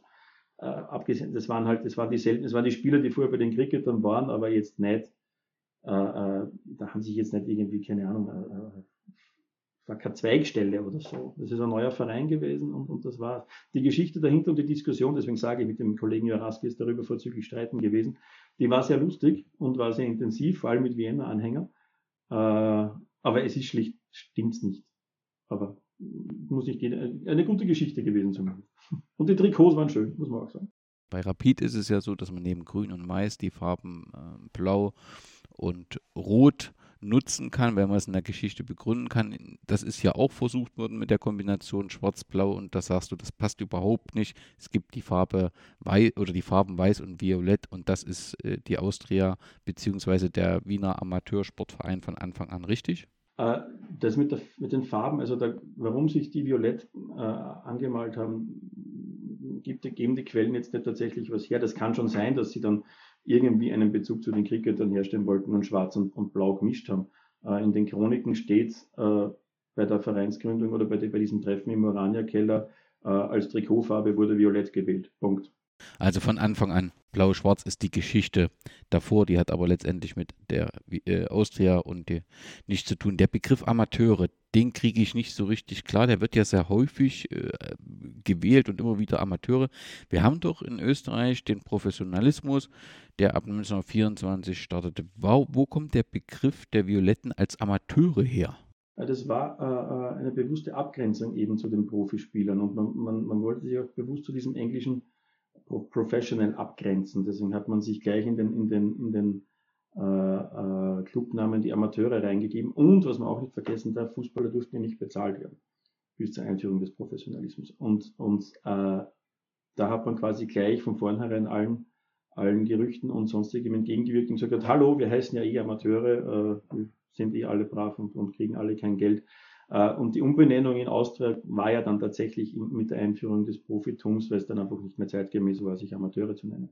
Das Lustige ist nur ein, ein, ein Fun Fact. Ich habe vor kurzem einmal beim österreichischen, äh, äh, bei der Vereinspolizei nachgefragt, ob der Name Wiener Amateure noch verfügbar ist. Und er ist es. Tatsächlich. Also den also den, den, den, den, den ursprünglich gegründeten Verein Wiener Amateure SV, den, der ist auf Eis gelegt, aber man kann ihn theoretisch neu gründen, äh, jetzt, und den auch ganz problemlos Wiener Amateure SV nennen, ähm, darf sich eigentlich auch auf die Geschichte beziehen, aber dadurch, dass die Austria tatsächlich der, in dem Fall tatsächlich der offizielle Nachfolgeverein der Amateure ist, dürfte man sich zum Beispiel nicht die beiden Meistertitel äh, äh, vereinnahmen, die die Austria oder die die Amateure eigentlich errungen haben. Also die gehören tatsächlich der Austria. Aber man kann jetzt mit dem normalen Clublogo von damals theoretisch noch einmal die Wiener Amateure neu gründen. Das ist ja spannend zu eruieren, warum du die Recherche gemacht hast. Hast du Sorgen in der. Ich habe den Hintergedanken. Ja, ja, du hast eine Lösung gesucht. In den wirtschaftlich schwierigen Zeiten könnten wir gegebenenfalls neu beginnen was macht man nicht alles, wenn man sich so Sorgen um den eigenen Verein macht? Das, Wäre ich tatsächlich das, dafür gewesen. Das sind die Anfänge. Ich will einen kleinen Sprung machen äh, mhm. und will mich um die Sportplätze und Stadien oder mich darüber mit dir unterhalten, weil natürlich die Frage ist, wo hat denn die äh, ähm, Austria gespielt? Und überall lese ich, dass ein eine Eigenschaft der Austria ist die sogenannte Wanderschaft, also dass man sehr viele Sportplätze hat, sehr viele Stadien. Wikipedia kennt insgesamt 19, ob das nun genau stimmt, aber auf jeden Fall scheint es so zu sein, dass es mit dem Thema Heimat und Austria, dass das nicht ganz so einfach ist. Nein, und das ist auch ein, ein, ein, ein, ewiges Problem gewesen, sage ich jetzt einmal, auch in der in puncto Identifikation mit, mit Bezirk oder, oder so wie zum Beispiel Rapid die sich halt einfach leicht und weil sie Zeit ihres Lebens in Hütteldorf äh, die Frage, wo hat die Austria überall gespielt, muss man eigentlich anders stellen. Man muss eher fragen, wo haben sie nicht gespielt. Äh, ich glaube, es gibt in ganz Wien keinen, Sport, keinen Sportplatz, wo die Austria nicht zumindest einmal ein Heimspiel ausgetragen hat. die Ursprünge tatsächlich liegen, wenn man so will, noch im zweiten Bezirk am WAC-Platz, am alten WAC-Platz, in der Rustenschacher Allee, der auch eine Zeit lang National, also nicht Nationalstadion, aber wo auch Länderspiele ausgetragen wurden. Äh, der Cricketerplatz war auch in der Gegend. Ähm, das erste eigene Stadion, ähm, ähm, genau, Entschuldige, ich, das hat ich was übersprungen. Äh, gespielt haben sie ursprünglich am WAC-Platz eben im zweiten Bezirk. Ähm, der WRC hat aber dann, und das war 1913, äh, gefordert, dass, der, dass die Austria sich in den WRC eingliedern muss, damit sie weiter dort, dort spielen und, und, und trainieren durften. Ähm, das wollte die Austria nicht. Und deswegen hat man sich dann auf die Suche nach einem eigenen, eigenen Stadion gemacht. Und die Geschichte hinter Obersankt Veit ist, ist, ist, äh, ist relativ banal. Es war halt frei. Ähm, da war halt Platz und die Austria dann Platz braucht. Obersankt Veit. Das klingt nun nicht so richtig für jemand Außenstehenden nach Wien, ist aber offensichtlich vor Ort damals gewesen oder was mhm. ist Obersankt Veit? Obersankt Veit ist ein Teil von Hütteldorf, das würde man sich heute gar nicht mehr vorstellen, aber Rapid und Austria haben eine Zeit lang im, im selben Bezirk unweit voneinander gespielt. Da muss man auch vorausschicken, dass es damals die Rivalität zwischen Rapid und Austria in der Form noch gar nicht gab. Also das, das, das war erst viel später. Ah, ja, das ist, das ist genau. Äh, äh jetzt gibt es sogar U-Bahn-Station Obersankt Veit. Und da, wo der Fußballplatz war in Obersankt Veit, steht jetzt ein Wohnhaus. Also da ist ja nichts mehr über.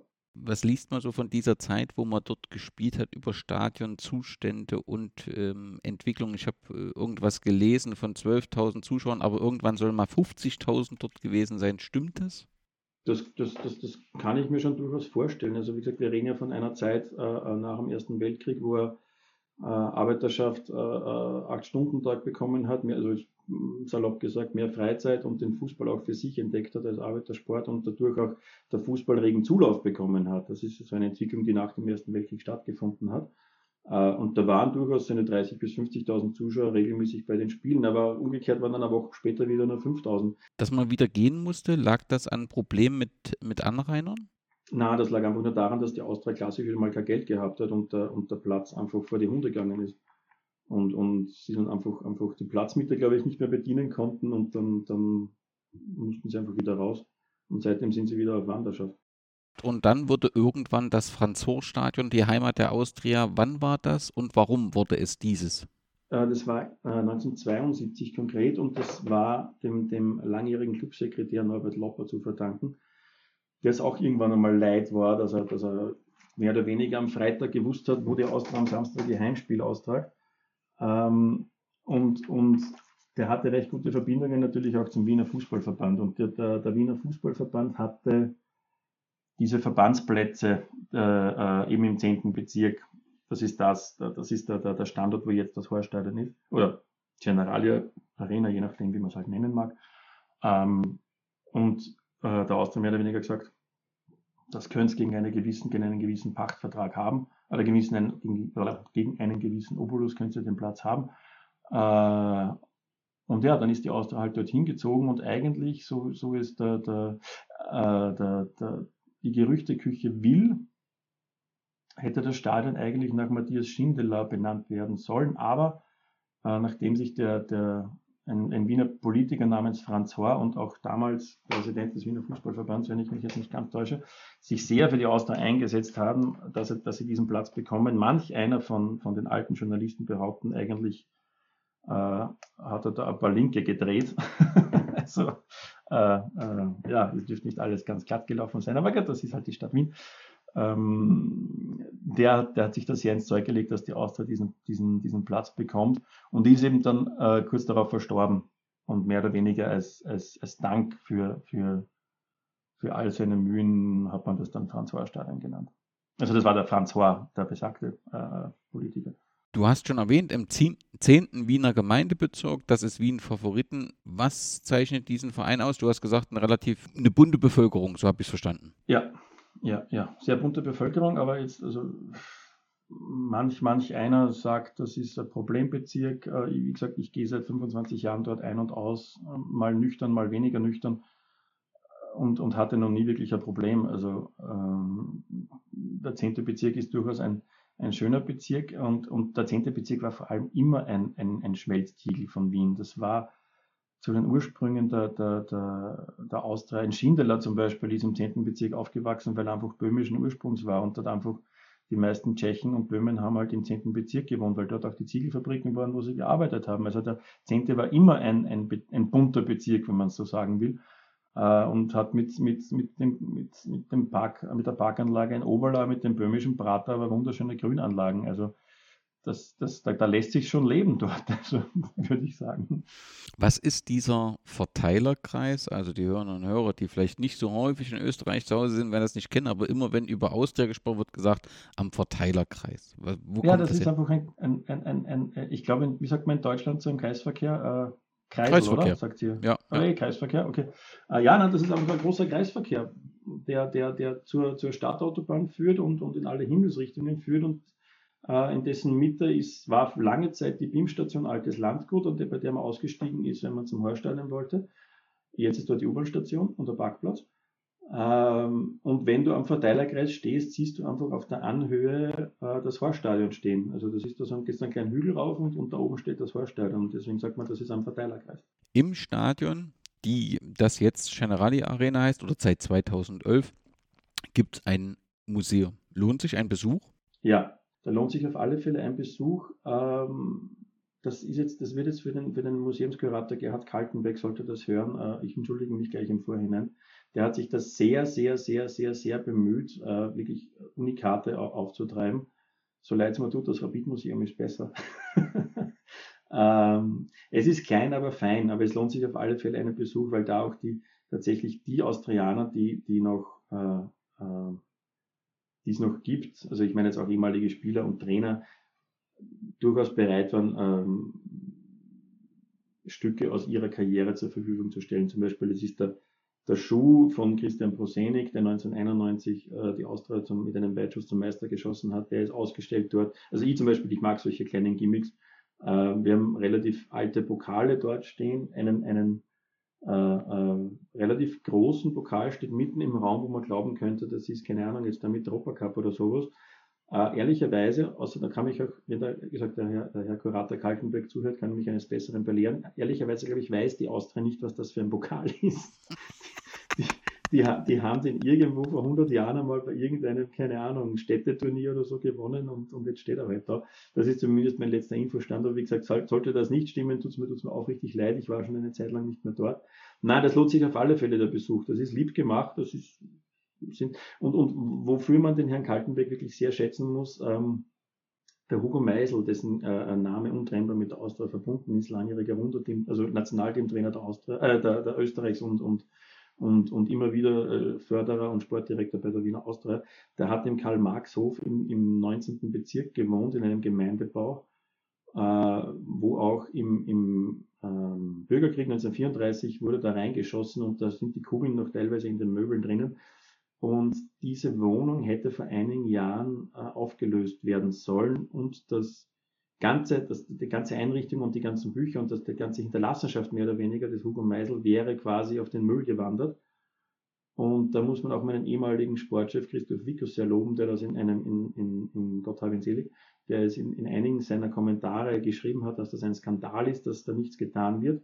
Und der Herr Kaltenbeck hat sich da sehr darum bemüht, dass, dass diese Sachen erhalten worden sind und hat es auch geschafft, dass er quasi dieses dieses Zimmer oder diese kleine Wohnung des, des Hugo, oder die, die Wohnung des Hugo Meisel im Kleinen in dieses Museum integriert. Und da sieht man tatsächlich auch noch die Einschusslöcher halt in den Möbeln drinnen und so. Also das ist wirklich, das ist, das ist absolut äh, ein, ein, ein, ein, ein kleines Schmuckstück in dem Museum. Wie sehr ist der Verein selbst im Bereich Geschichte und Aufarbeitung aktiv? Es hat lang gedauert. Äh, was mich an diesem Verein, und das, das, das hat aber auch das Problem, hat nicht nur die Austria, das Problem hat auch Rapid meiner Ansicht nach. Sie, sie haben sich viel zu lange, Rapid macht es noch immer, viel zu lange auf ihre glorreiche Geschichte berufen. Diese ewige Diskussion um den Rekordmeister, weil ja Rapid ja vor dem, erst, vor dem Zweiten Weltkrieg und Bundesliga war ja eigentlich nach und hat die Austria den meisten Titel und ab wann beginnt man zu zählen? Ich glaube, wenn man wirklich österreichweit alle Regionalmeisterschaften und in Wahrheit war die Fußballmeisterschaft in Österreich vor dem Zweiten Weltkrieg eine Wiener Meisterschaft. Und ich glaube, alle Regionalmeisterschaften zusammenzählt, glaube ich, wäre, wär, glaube ich, der Lask eigentlich Rekordmeister, weil die in Oberösterreich immer alles gewonnen haben.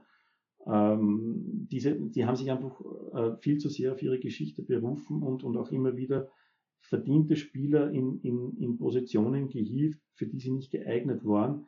Und damit kannst du halt mittlerweile keinen Fußballverein mehr führen. Das ist, das, das Fußballvereine sind zu führen wie ein Konzern und da brauchst du professionelle äh, Strukturen.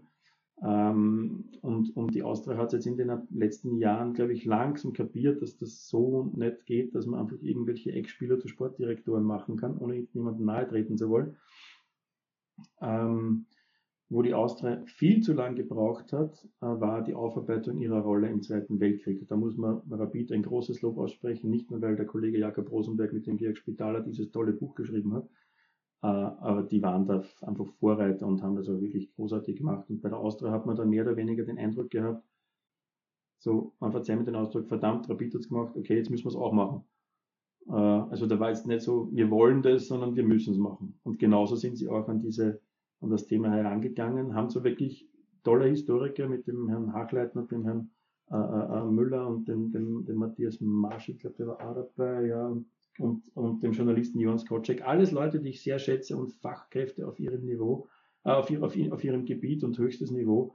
Ähm, man hat trotzdem das Gefühl gehabt, es ist aufoktroyiert worden und die Austria muss es jetzt machen. Und dann hat das Ganze auch noch länger gedauert, als, als äh, es veranschlagt war. Das Ergebnis lässt sich zwar sehen, ähm, es hat für mich trotzdem noch immer einen, einen leicht schalen Beigeschmack, dass es die Austria nicht freiwillig gemacht hat, sondern dass man immer das Gefühl hat, sie hat es machen müssen. Lass uns von den Sportstätten hin zum sportlichen Werdegang kommen. Wir waren bei den Anfängen gewesen und wenn ich so auf die sportlichen Erfolge zum Anfang blicke, ähm, da habe ich ein Erreichen des Cup-Finals gefunden, was gegen den FAC offensichtlich aufgrund starker Regenfälle abgebrochen wurde und ohne Cupsieger bleibt. Was, wie lief es denn sportlich zum Anfang? Das ist also ein klassisches Austria-Thema. Nachdem man eigentlich von den Cricketern die besten Fußballer abgezogen hat und auch in den Vorbereitungsspielen für die allererste Meisterschaft 1911 irgendwie, glaube ich, alles gewonnen hat, war man ja plötzlich irgendwie der große Favorit auf den Meistertitel. Und wie es halt dann bei der Austria, es zieht sich durch die ganze Geschichte halt so ist, wenn sie was äh, oder wenn sie irgendwie Favorit ist oder was gewinnen sollte, dann scheitert sie an sich selbst. Äh, so waren die ersten Jahre durch, durchaus erfolglos, würde ich einmal sagen. Also ich glaube, in der ersten Saison sind sie Achter geworden und irgendwie so ein also Vierter, Fünfter herum. Ich glaube, das höchste der Gefühle war irgendwann einmal ein dritter Platz und dann eben das Cup-Finale 1918. Äh, äh, also das, man muss aber auch dazu sagen, wenn man, wenn man gerade die Anfangszeit äh, betrachtet, dass die Austria gerade, was den Ersten Weltkrieg betrifft, halt schon im Vergleich zu anderen Vereinen immense Anzahl an Opfern gehabt hat. Das liegt auch daran, dass, dass Vereine aus den Randbezirken zum Beispiel, in Floridsdorf zum Beispiel stand eine Lokomotivfabrik, die war kriegswichtig und da wurden die Spieler abgezogen und mussten dort arbeiten. Äh, das hatte die Austria alles nicht. Die Austria hat sehr viele Spieler an der Front gehabt und dementsprechend hoch waren auch die Verluste. Und das konntest du halt natürlich mit, mit, mit dem, was da war, nur schwer kompensieren. Ähm, der, der große, die große Änderung kam dann eigentlich, als die Ungarn äh, Revolution machten und Spieler wie der Jene und der Kalman Konrad und der Alfred Spezi Schaffer von MTK Budapest schleunigst Ungarn verlassen mussten und der Hugo Meisel, ein kluger Mensch wie er war, die nach Wien geholt hat und zur Austria gelotst hat. Da sind einige äh, Topspieler der Ungarn nach Österreich gekommen. Bela Gutmann zum Beispiel damals zu Hakoa oder Imre Schlosser. Äh, und, und die haben halt ein, ein, ein gepflegtes Kurzpassspiel aufgezogen, das dann später quasi mit dem Pass in die Gasse, die, die, die Maler Ulica äh, aus dem Tschechischen und, und dem Scheiballspiel des Wienerischen dann eben das ist der, die berühmte Wiener Schule geworden ist und, und da ging es dann eigentlich zumindest optisch aufwärts. Dann, die Austria hat immer schön gespielt, die Austria hat viel gewonnen, aber eben in den entscheidenden Momenten hat dann irgendwie, haben sie dann versagt, bis 1924 dann Halleluja endlich der erste Meistertitel da war. Ähm, und wenn man sich nämlich dann die Geschichte der Austria weiter anschaut und, und wie gesagt, mein, ich habe ein gewisses Faible für die, für die Vorkriegszeit, äh, dass man immer von der großen und von der schönsten Austria in den 1920er und 1930er Jahren äh, äh, spricht, Sportlich erfolgreich waren die nicht. Also Schindler ist 1926 das einzige Mal Meister geworden in seiner ganzen Karriere. Und da hat er nicht einmal viel gespielt, weil er verletzt war oder weil er sich von einer Verletzung erholt hat. Äh, und dann hast du zwei Metropa-Cup-Siege und, und, und Cup-Siege und das war's. Äh, also, das, das, Das finde ich, da, ich, ich finde das immer wieder, man muss sich das immer wieder in Erinnerung rufen, dass die Austria zwar schön gespielt hat, die besten Fußballer hatte, wie man auch an der Anzahl der Austrianer im Nationalteam sieht, aber eigentlich sportlich erfolglos. Also nationalsportlich erfolglos. Zu wenig auf den Endzweck fokussiert. Matthias Schindler kam 1924 ähm, zu den Amateuren, wie es damals hieß, vom ASV Hertha. Ähm, David, das hast du ja schon gesagt, hat, hat in Ausgabe 198 unter dem Titel Fußball unterm Hakenkreuz sein Wirken ausführlich dargestellt. Wie schaust du auf ihn? Äh, es ist ein, ein sehr differenzierter Blick. Ich habe ihn natürlich von klein auf bewundert, äh, eben aufgrund der Geschichten, die ich, die ich in den Büchern gelesen habe und über äh, äh, die Art und Weise, wie er Fußball gespielt hat, obwohl das eigentlich gar nicht meine Art Fußball war, wenn man bedenkt, dass ich mehr ein, ein, ein mit dem Ball per se und Verteidiger der englischen Schule war, äh, ähm, hat, hat es mir also doch imponiert. Es hatte immer ein bisschen diesen, diesen, ich hatte damals schon oder dann im Zuge des Studiums, wie dann diese Geschichten aufgekommen sind mit der Arisierung, hat das Ganze ein bisschen einen Schalenbeigeschmack bekommen. Äh, und ich habe dann, auch viel mit David natürlich darüber geredet und, und ich muss gestehen, ich, ich stimme ihm da in seiner Meinung zu, wenn er sagt, man muss den Schindeler, man muss den Sportler Schindeler schon vom Menschen Schindeler trennen. Aber wenn er zum Beispiel in sowas wie einer Jahrhundertelfter Wiener Austria aufscheint, dann muss man da schon eine Fußnote setzen, dass der Mensch äh, ein Kaffeehaus arisiert hat und eben nicht den angemessenen Preis, wie er selbst behauptet hat, bezahlt hat und dass er schon für den Anschluss an Deutschland geworben hat und, und, und so weiter und so fort äh, und, und weit weg sind wir von einem Widerstandskämpfer und so. Äh, das, das, muss man, das muss man schon thematisieren und, und, und ich stimme auch dem David absolut zu, wenn es um eine Debatte geht, äh, Stadionbenennung, Tribünenbenennung. Äh, ein Schindeler Stadion, nein, nein. Ähm, das geht sich für mich nicht aus. Also der Fußballer war wahrscheinlich das Beste, was es in Österreich jemals gegeben hat. Äh, aber menschlich gesehen, das geht sich nicht aus. Ne? Du hast vor uns angesprochen, dass ähm, in den ja, 20ern dann äh, viele Spieler ähm, kamen ähm, zur Austria. Der mitverantwortlich ist damals war eben dieser benannte Hugo Meisel. Der war ein Gründungsmitglied des Wiener Amateursportvereins, äh, damals 1910, 11 gewesen und stand ab 1919 an der Spitze ähm, des Clubs. Wie ich gefunden habe, war ja offensichtlich vorher bei der Vienna gewesen.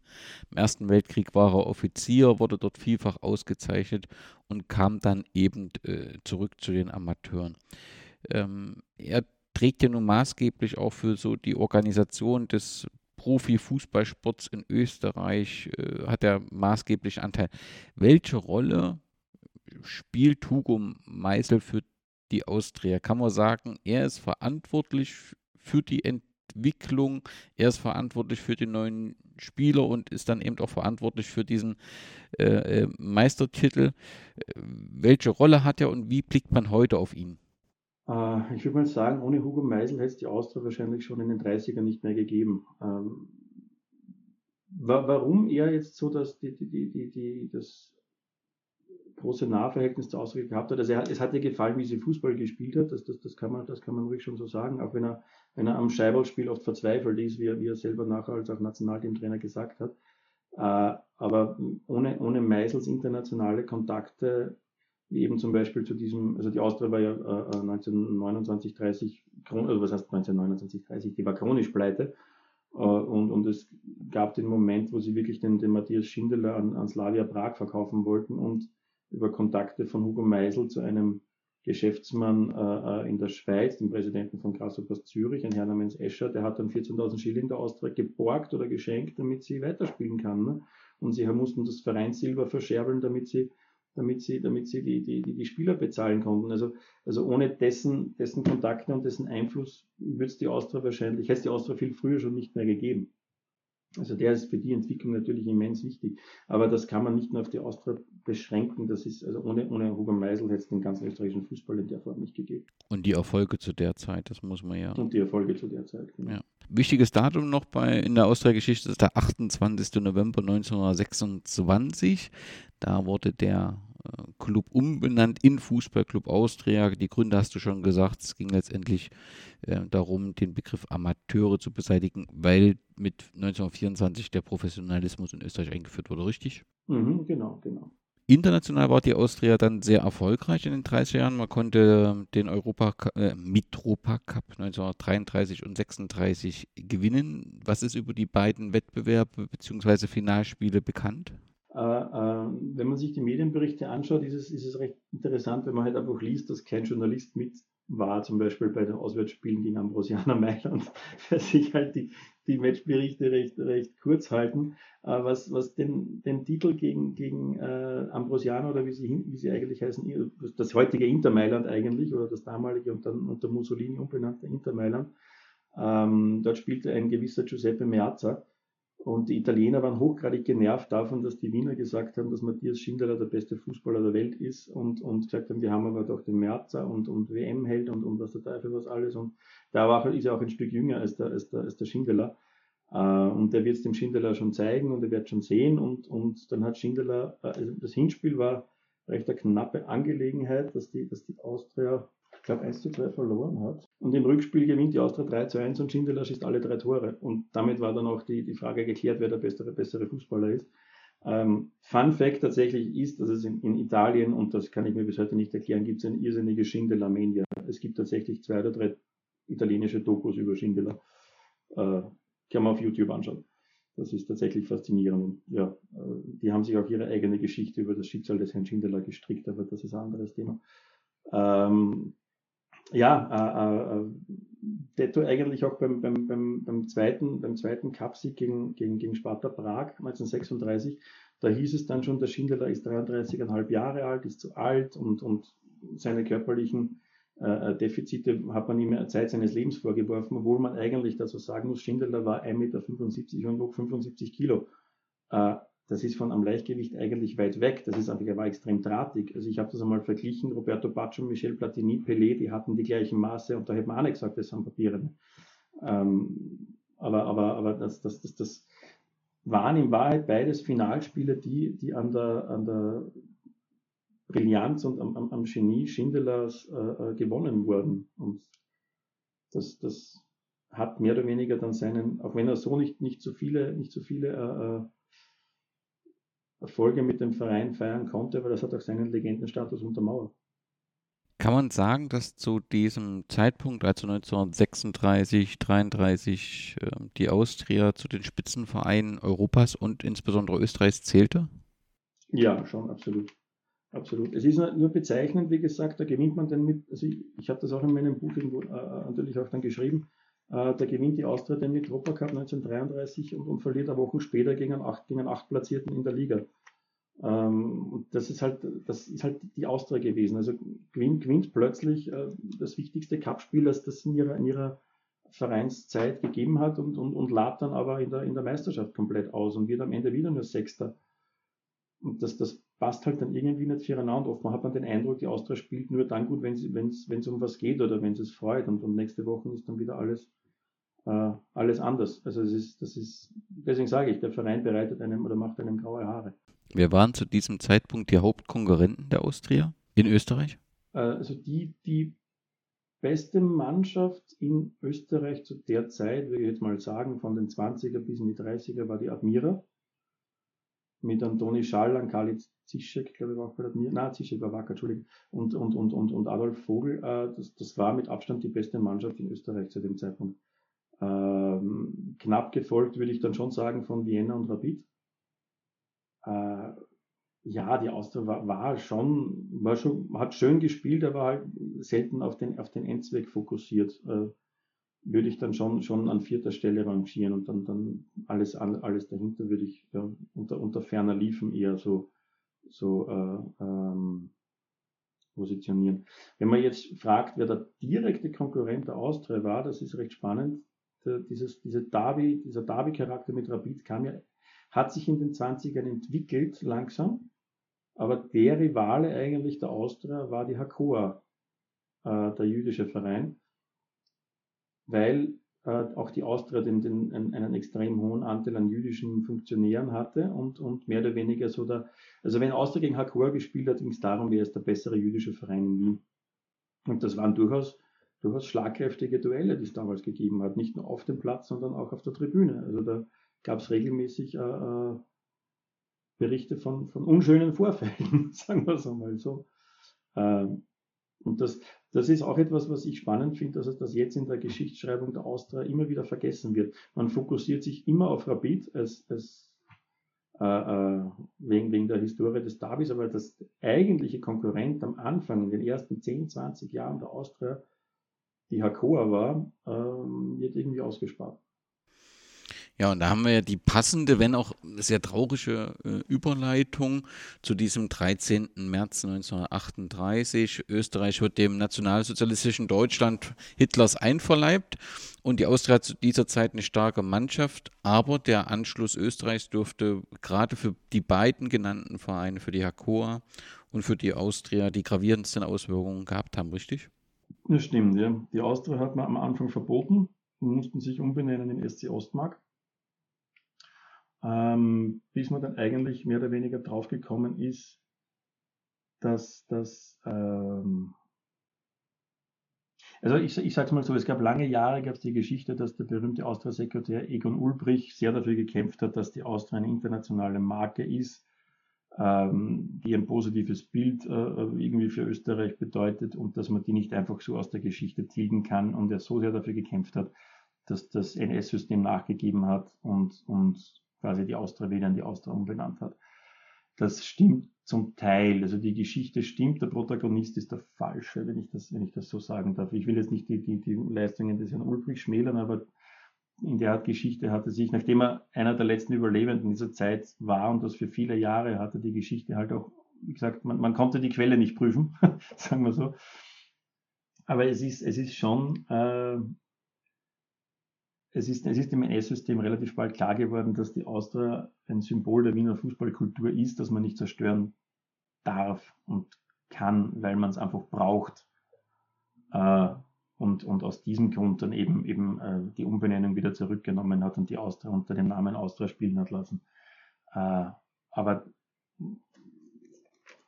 die Austria hat sich in, in der NS-Zeit selbst, zu dem Thema werden wir eh noch kommen, sportlich war sie unbedeutend also die haben da, die waren, die waren, also im Gegensatz zu einer, einer Admira, Vienna und Rapid, die, die alle zumindest einmal in einem, in einem deutschen Liga- bzw. Cup-Finale gestanden haben und gewonnen haben, war die Austria weit weg. Also nicht einmal annähernd, nicht einmal irgendwo zugekrochen haben die. Also das, das war, das, das, das, das, das, das war kein, das war kein, war überhaupt keine Idee. Ähm, wie man auch in diesem, in, eben in dem Buch dann über die Aufarbeitung der NS-Zeit schön nachlesen kann, hat es halt auch bei der Austria solche und solche gegeben. Ne? Wir hatten den Hans Mock, der ein brillanter Mittelfeldspieler war, Mitglied des Wunderteams, äh, aber halt illegal bei der SA und, und, und der mehr oder weniger dann den berühmten äh, äh, Austria-Präsidenten Dr. Emanuel Michel Schwarz, der ein Jude war, ausgeschmissen hat und den Verein übernommen hat mit einem zweiten Australier, dem Hermann Haldenwang. Äh, also es gab diese und auch äh, äh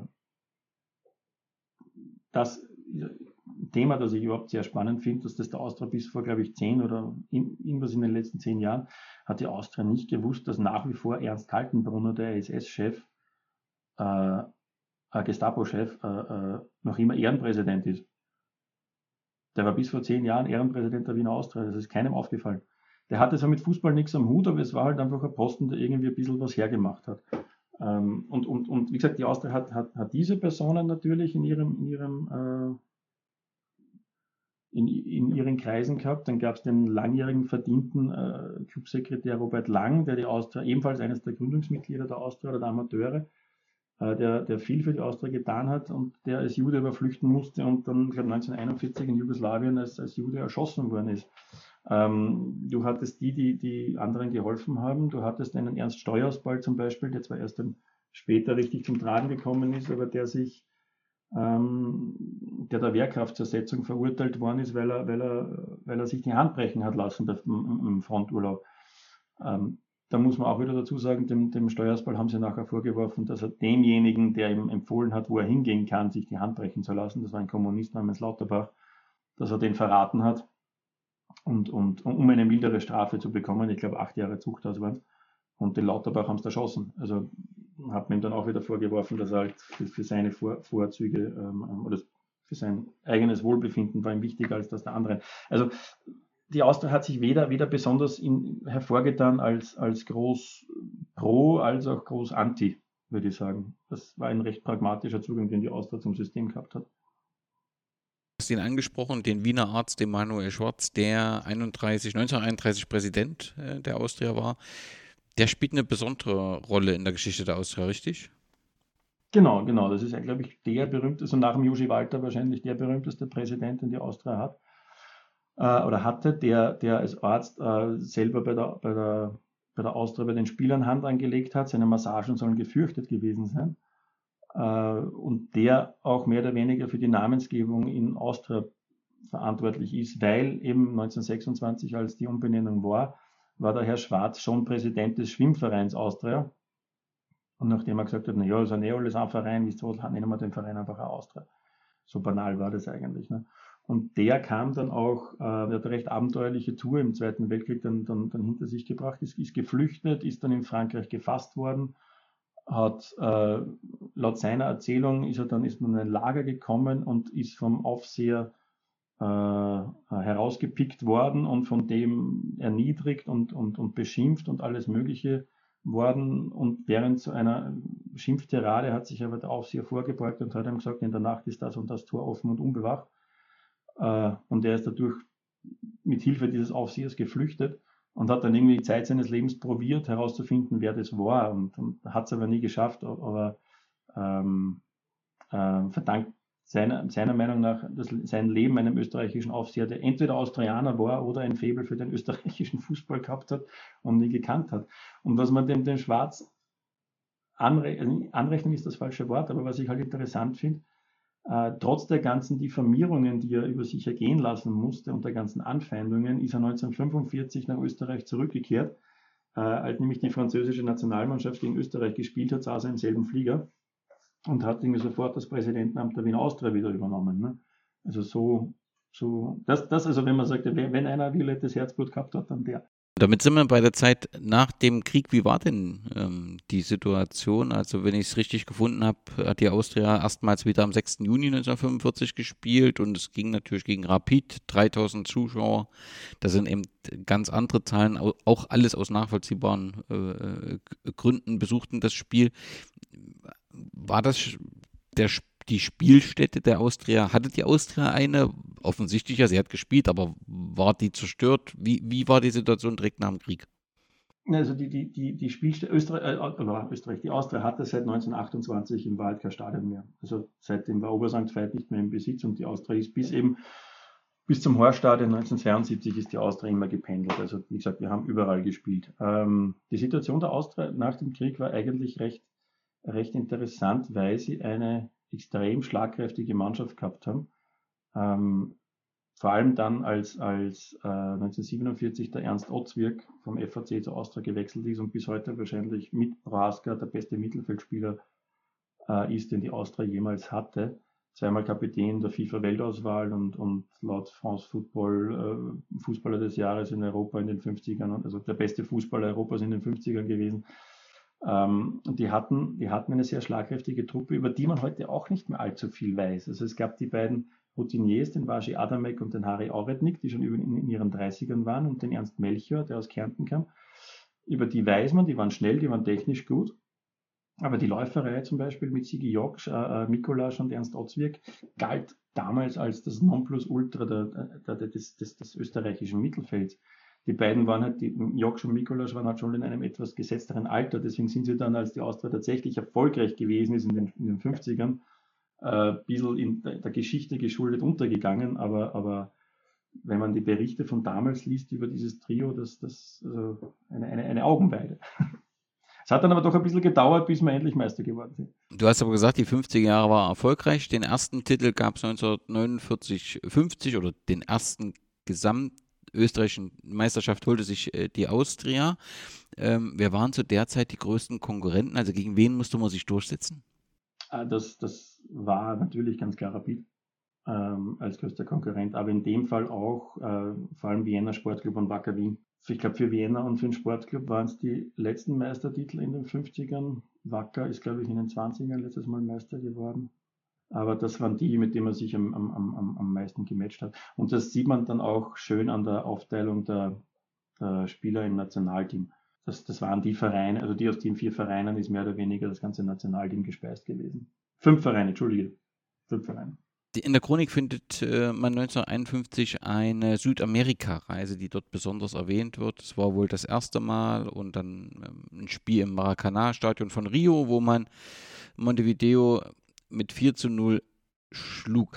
Was gab es damals für einen Grund für solche Reisen? Also ich vor dem Zweiten Weltkrieg waren, sind mir solche Reisen bekannt, quer durch Österreich auch, um im Prinzip fin finanzielle Einnahmen äh, zu generieren. War das 1951 auch der Grund? Ja, ja, eindeutig. Also das war ganz klar der Grund, wenn man, wenn man natürlich auch nach dem Zweiten Weltkrieg alle chronisch pleite war natürlich. Und man muss auch sagen, dass, dass die, der österreichische Fußball, gerade so, wenn man sich Südamerika anschaut, hatte einen, einen, einen ausgezeichneten Ruf. Ähm, die Austria musste sich zum Beispiel verpflichten, wenn sie diese, diese, diese Reisen angetreten hat nach Südamerika, nach, nach Afrika, nach Asien, ich glaube Ägypten waren sie dann auch in den 60ern und so, äh, die mussten sich zum Beispiel vertraglich verpflichten, dass auch Ernst Otziak mitfährt. Also weil die Leute den dort sehen wollten. Also das, das, das, ja, das waren ganz klar finanzielle Einnahmen. Und das, das Interessante ist, dass wenn man sich mit den Spielern von damals unterhält, mittlerweile leider auch die meisten schon tot, aber die sprechen in einer, in einer Begeisterung von diesen Reisen. Und wie gesagt, sie haben dank des Fußballs die halbe Welt gesehen, äh, nahmen aber dafür in Kauf, äh, dass sie, keine Ahnung, bei der Geburt ihrer Kinder nicht dabei waren, dass sie in Wahrheit fünf Weihnachten in Folge nicht zu Hause waren, weil sie wieder irgendwo im Flieger gesessen sind. Das haben die halt alles, alles für den Fußball gemacht und auch natürlich auch aus, aus Notwendigkeit, weil der Verein sonst vor die Hunde gegangen wäre.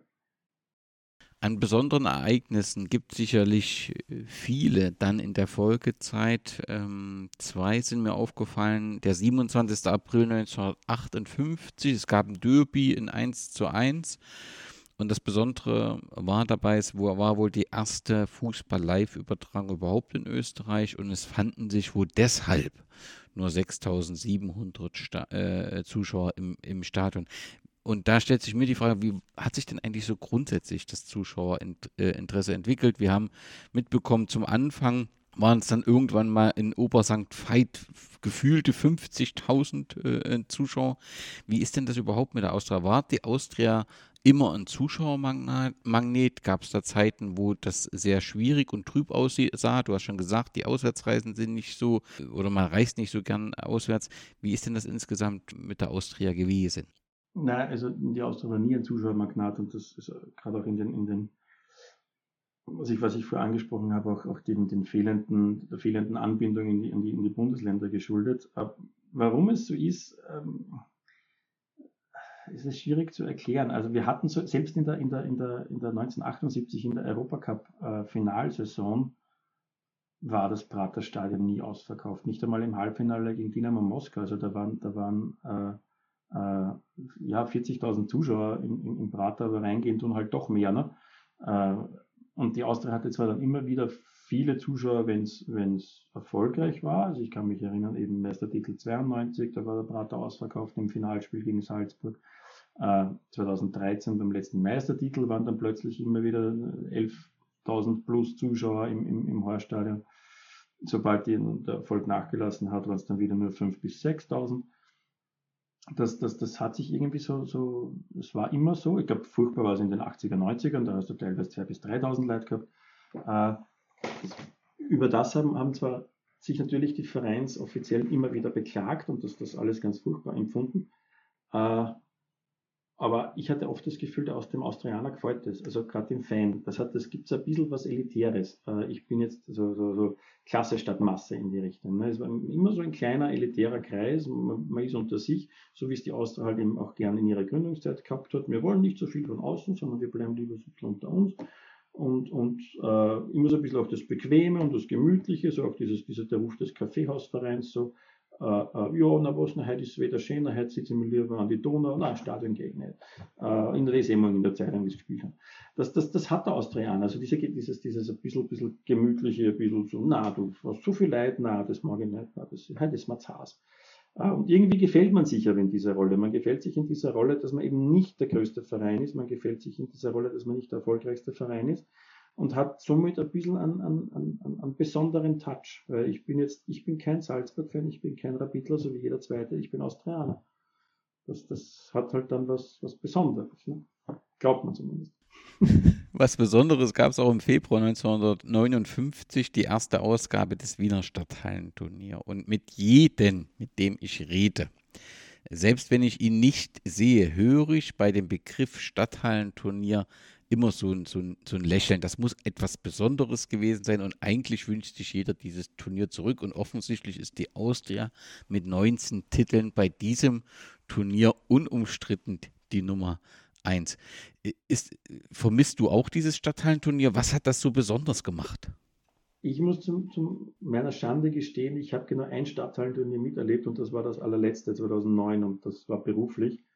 Äh, äh, und ich habe es aber, also wenn ich jetzt da meine persönlichen Gedanken dazu irgendwie, irgendwie äh, sagen darf, ich habe das Stadthallenturnier geliebt, weil es einfach du in einer Zeit, wo du im, im, im Fernsehen, also ich hatte, wir hatten ja zum Beispiel kein Kabel oder sowas, äh, wie ich aufgewachsen bin, äh, gab es in den Wintermonaten einfach eine verdammt lange Zeit ohne Fußball. Und das Stadthallenturnier war halt diese, diese, diese, diese zehn Tage, äh, eine Woche bis zehn Tage länger, äh, waren so, dass je ähnlich ist wie der Fußball im Fernsehen oder sonst irgendwo. Und es haben auch da alle gespielt. Also erst gegen Ende, wo dann, wo es dann auch nicht mehr so spannend war, hat die Austria und Rapid haben da begonnen, dass sie so die B- und die C-Garnitur hinschicken. Aber wie ich damit aufgewachsen bin, da haben auch alle aus der ersten Mannschaft dort gespielt. Und für die Austria mit ihrem technisch anspruchsvollen Fußball war natürlich das Parkett prädestiniert. Äh, also das, die haben da vor sich hingescheibelt, dass es, dass es, es hätte kein Morgen geben. Und es sind viele Tore gefallen und es gab Überraschungen, wie den 1993 der VVC im Finale die Austria besiegt hat. Äh, und, und was noch dazu kommt, diese Stadthalle, diese, dieses kleine, enge, diese kleine, enge Stadionatmosphäre und da sind irgendwie, keine Ahnung, gefüllt 100.000 Leute drin und 50.000 sind Austrianer und 50.000 sind Rapidler. Und das sind natürlich, die sind alle auf einem Fleck äh, und treffen sich da natürlich auch. Und es ist stickig, man hat rauchen dürfen drinnen, es ist getrunken worden, die Luft ist furchtbar und dann schießt der Andi Ogris äh, äh, entscheidendes Tor im Derby gegen Rapid und stellt sich vor die Rapid-Tribüne und zieht die, zieht die Finger wie Pistolen aus dem Holster und macht puff, puff, puff auf die Tribüne. Und, das, und, und, und, und, und die Stadthalle bebt. Also das, das, wer es nicht erlebt hat, kann es nicht, wird es nicht verstehen, aber ja, das, das, war, das war tatsächlich was Besonderes. Äh, wie gesagt, ich, ich muss aber da differenzieren eben dann später, also ab den 2000ern, wo eben dann die angefangen haben, dass sie mehr oder weniger die U18 zu den Turnieren schicken, da hast du es vergessen können. Also das war dann, das, das, da hast du richtig gemerkt, das hat niemanden interessiert, das hat eigentlich auch die Jungen, die da kickt haben, nicht interessiert und das hast du gespürt. Also so gesehen, so wie sie es dann zugrunde gerichtet haben, dem trauere ich heute nicht wirklich nach. Sollten sie es tatsächlich schaffen, was ich bezweifle, weil ich muss ganz ehrlich sagen, der Fußball hat für meine Begriffe ohnehin schon zu viele Spiele in einer Woche. Äh, äh Wäre es schön, wenn sie es wirklich noch einmal mit den, mit den, wenn da wirklich alle mitziehen würden, aber einfach nur so, damit die noch einmal Fußball ins Fernsehen bringen und dann spielt er die U18 von der Austria gegen die U12 vom VVC. Also na, das brauche ich nicht.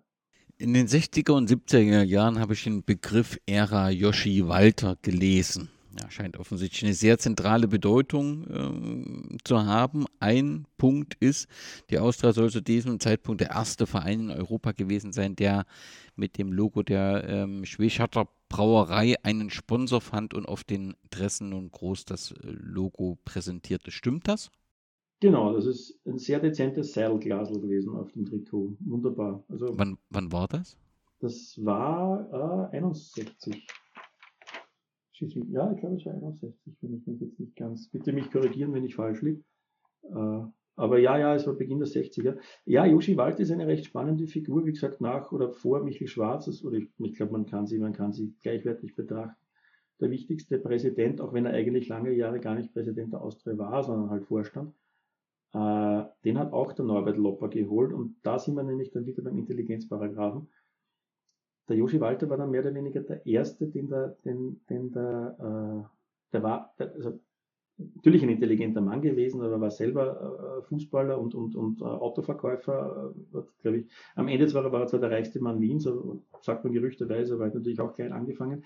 Und der, der Norbert Lopper ist relativ bald draufgekommen gekommen in den 50ern, dass ein Fußballverein eben nicht mehr nur irgendwelche honorigen Kommerzialrat äh, äh, irgendwas äh, auf, auf den Vorstands- und Präsidentenposten sitzen haben muss, sondern dass die Leute ihr Geschäft verstehen müssen. Ein Fußballverein muss professionelle Strukturen und dafür brauchst du professionelle Leute. Und da hat er den Joshi Walter eben geholt, der selber Fußballer war und in der Olympiamannschaft Österreich 1952 auch mitgespielt hat äh, und, und äh, erkannt hat, dass eben ein, ein, Fußballverein nicht, nicht wie ein Wald- und Wiesenverein zu führen ist, sondern mit, mit, äh, mit einer klaren Struktur, mit einem klaren Ziel und dafür muss auch halt das Geld herkommen. Ne? Und für das war halt der, jo, der Joshi Walter hat, hat äh, ich weiß gar nicht, wie ich das sagen soll, für die, da, da, da, da, da, da, da, da wechselt die Bewunderung auch in ein bisschen in die, in eine Eigenart der Austria, die ich gar nicht einmal so toll finde. Ähm, wir hatten bei der Austria auch dank eines Joshi Walter unglaublich viele großartige Spieler, eben einen Prohaska und, und einen Schindler und, und, und an Robert Sara und, und was der Teufel was. Spannend an der ganzen Geschichte ist aber, dass keiner von denen bei der Austria das Fußballspielen gelernt hat. Und das zieht sich bis heute. Die Austria hat zwar immer, immer eigentlich eine, eine recht brauchbare Nachwuchsarbeit gehabt. Der Erlös aus dieser Nachwuchsarbeit ist aber sehr überschaubar. Die Austria hat lieber Spieler, fertige Spieler aus anderen, von anderen Vereinen gekauft oder eben Talente von anderen Vereinen gekauft, sprich übernommen, äh, anstatt dass sie sich selber ausbildet. Ich, ich habe ich hab mich, bevor wir da angefangen haben zu reden, wollte ich eigentlich noch nachschauen. Ich weiß gerade gar nicht, wer der letzte, sage ich jetzt einmal, Leistungsträger der Austria war, der tatsächlich im Austria-Nachwuchs groß geworden ist. Wenn ich jetzt einmal die Stronach-Akademie, die in den 2000ern gewesen ist, einmal wegnehme, also da, da, da, ich müsste echt nochmal nachdenken. Aber die sind ein Prohaska kam von der Ostbahn, den Schindeler haben es von der Hertha gekauft, der Robert Sarams von der Donau gekauft. Die kamen alle von, eigentlich mit 18, 19 zur Austria oder Anfang 20 der Austria, aber keiner wurde bei der Austria ausgebildet. Und genauso hat die Austria dann übrigens, jetzt spanne ich gerade am Bogen, der ein bisschen weit ist, ähm, Genauso hat es der Austria vor einigen Jahren dann auch bei der Damenmannschaft gehabt. Anstatt dass man von unten eine, eine tatsächliche Damenfußballmannschaft aufbaut, hat man sich einfach die Strukturen des Rekordmeisters Admiral Landhaus bedient, im Verein übernommen, ein violettes Pickel draufpickt und gesagt, okay, das ist jetzt die Damenmannschaft Austria. Und daran ist leider auch zu einem gewissen Grad der Herr Joshi Walter schuld.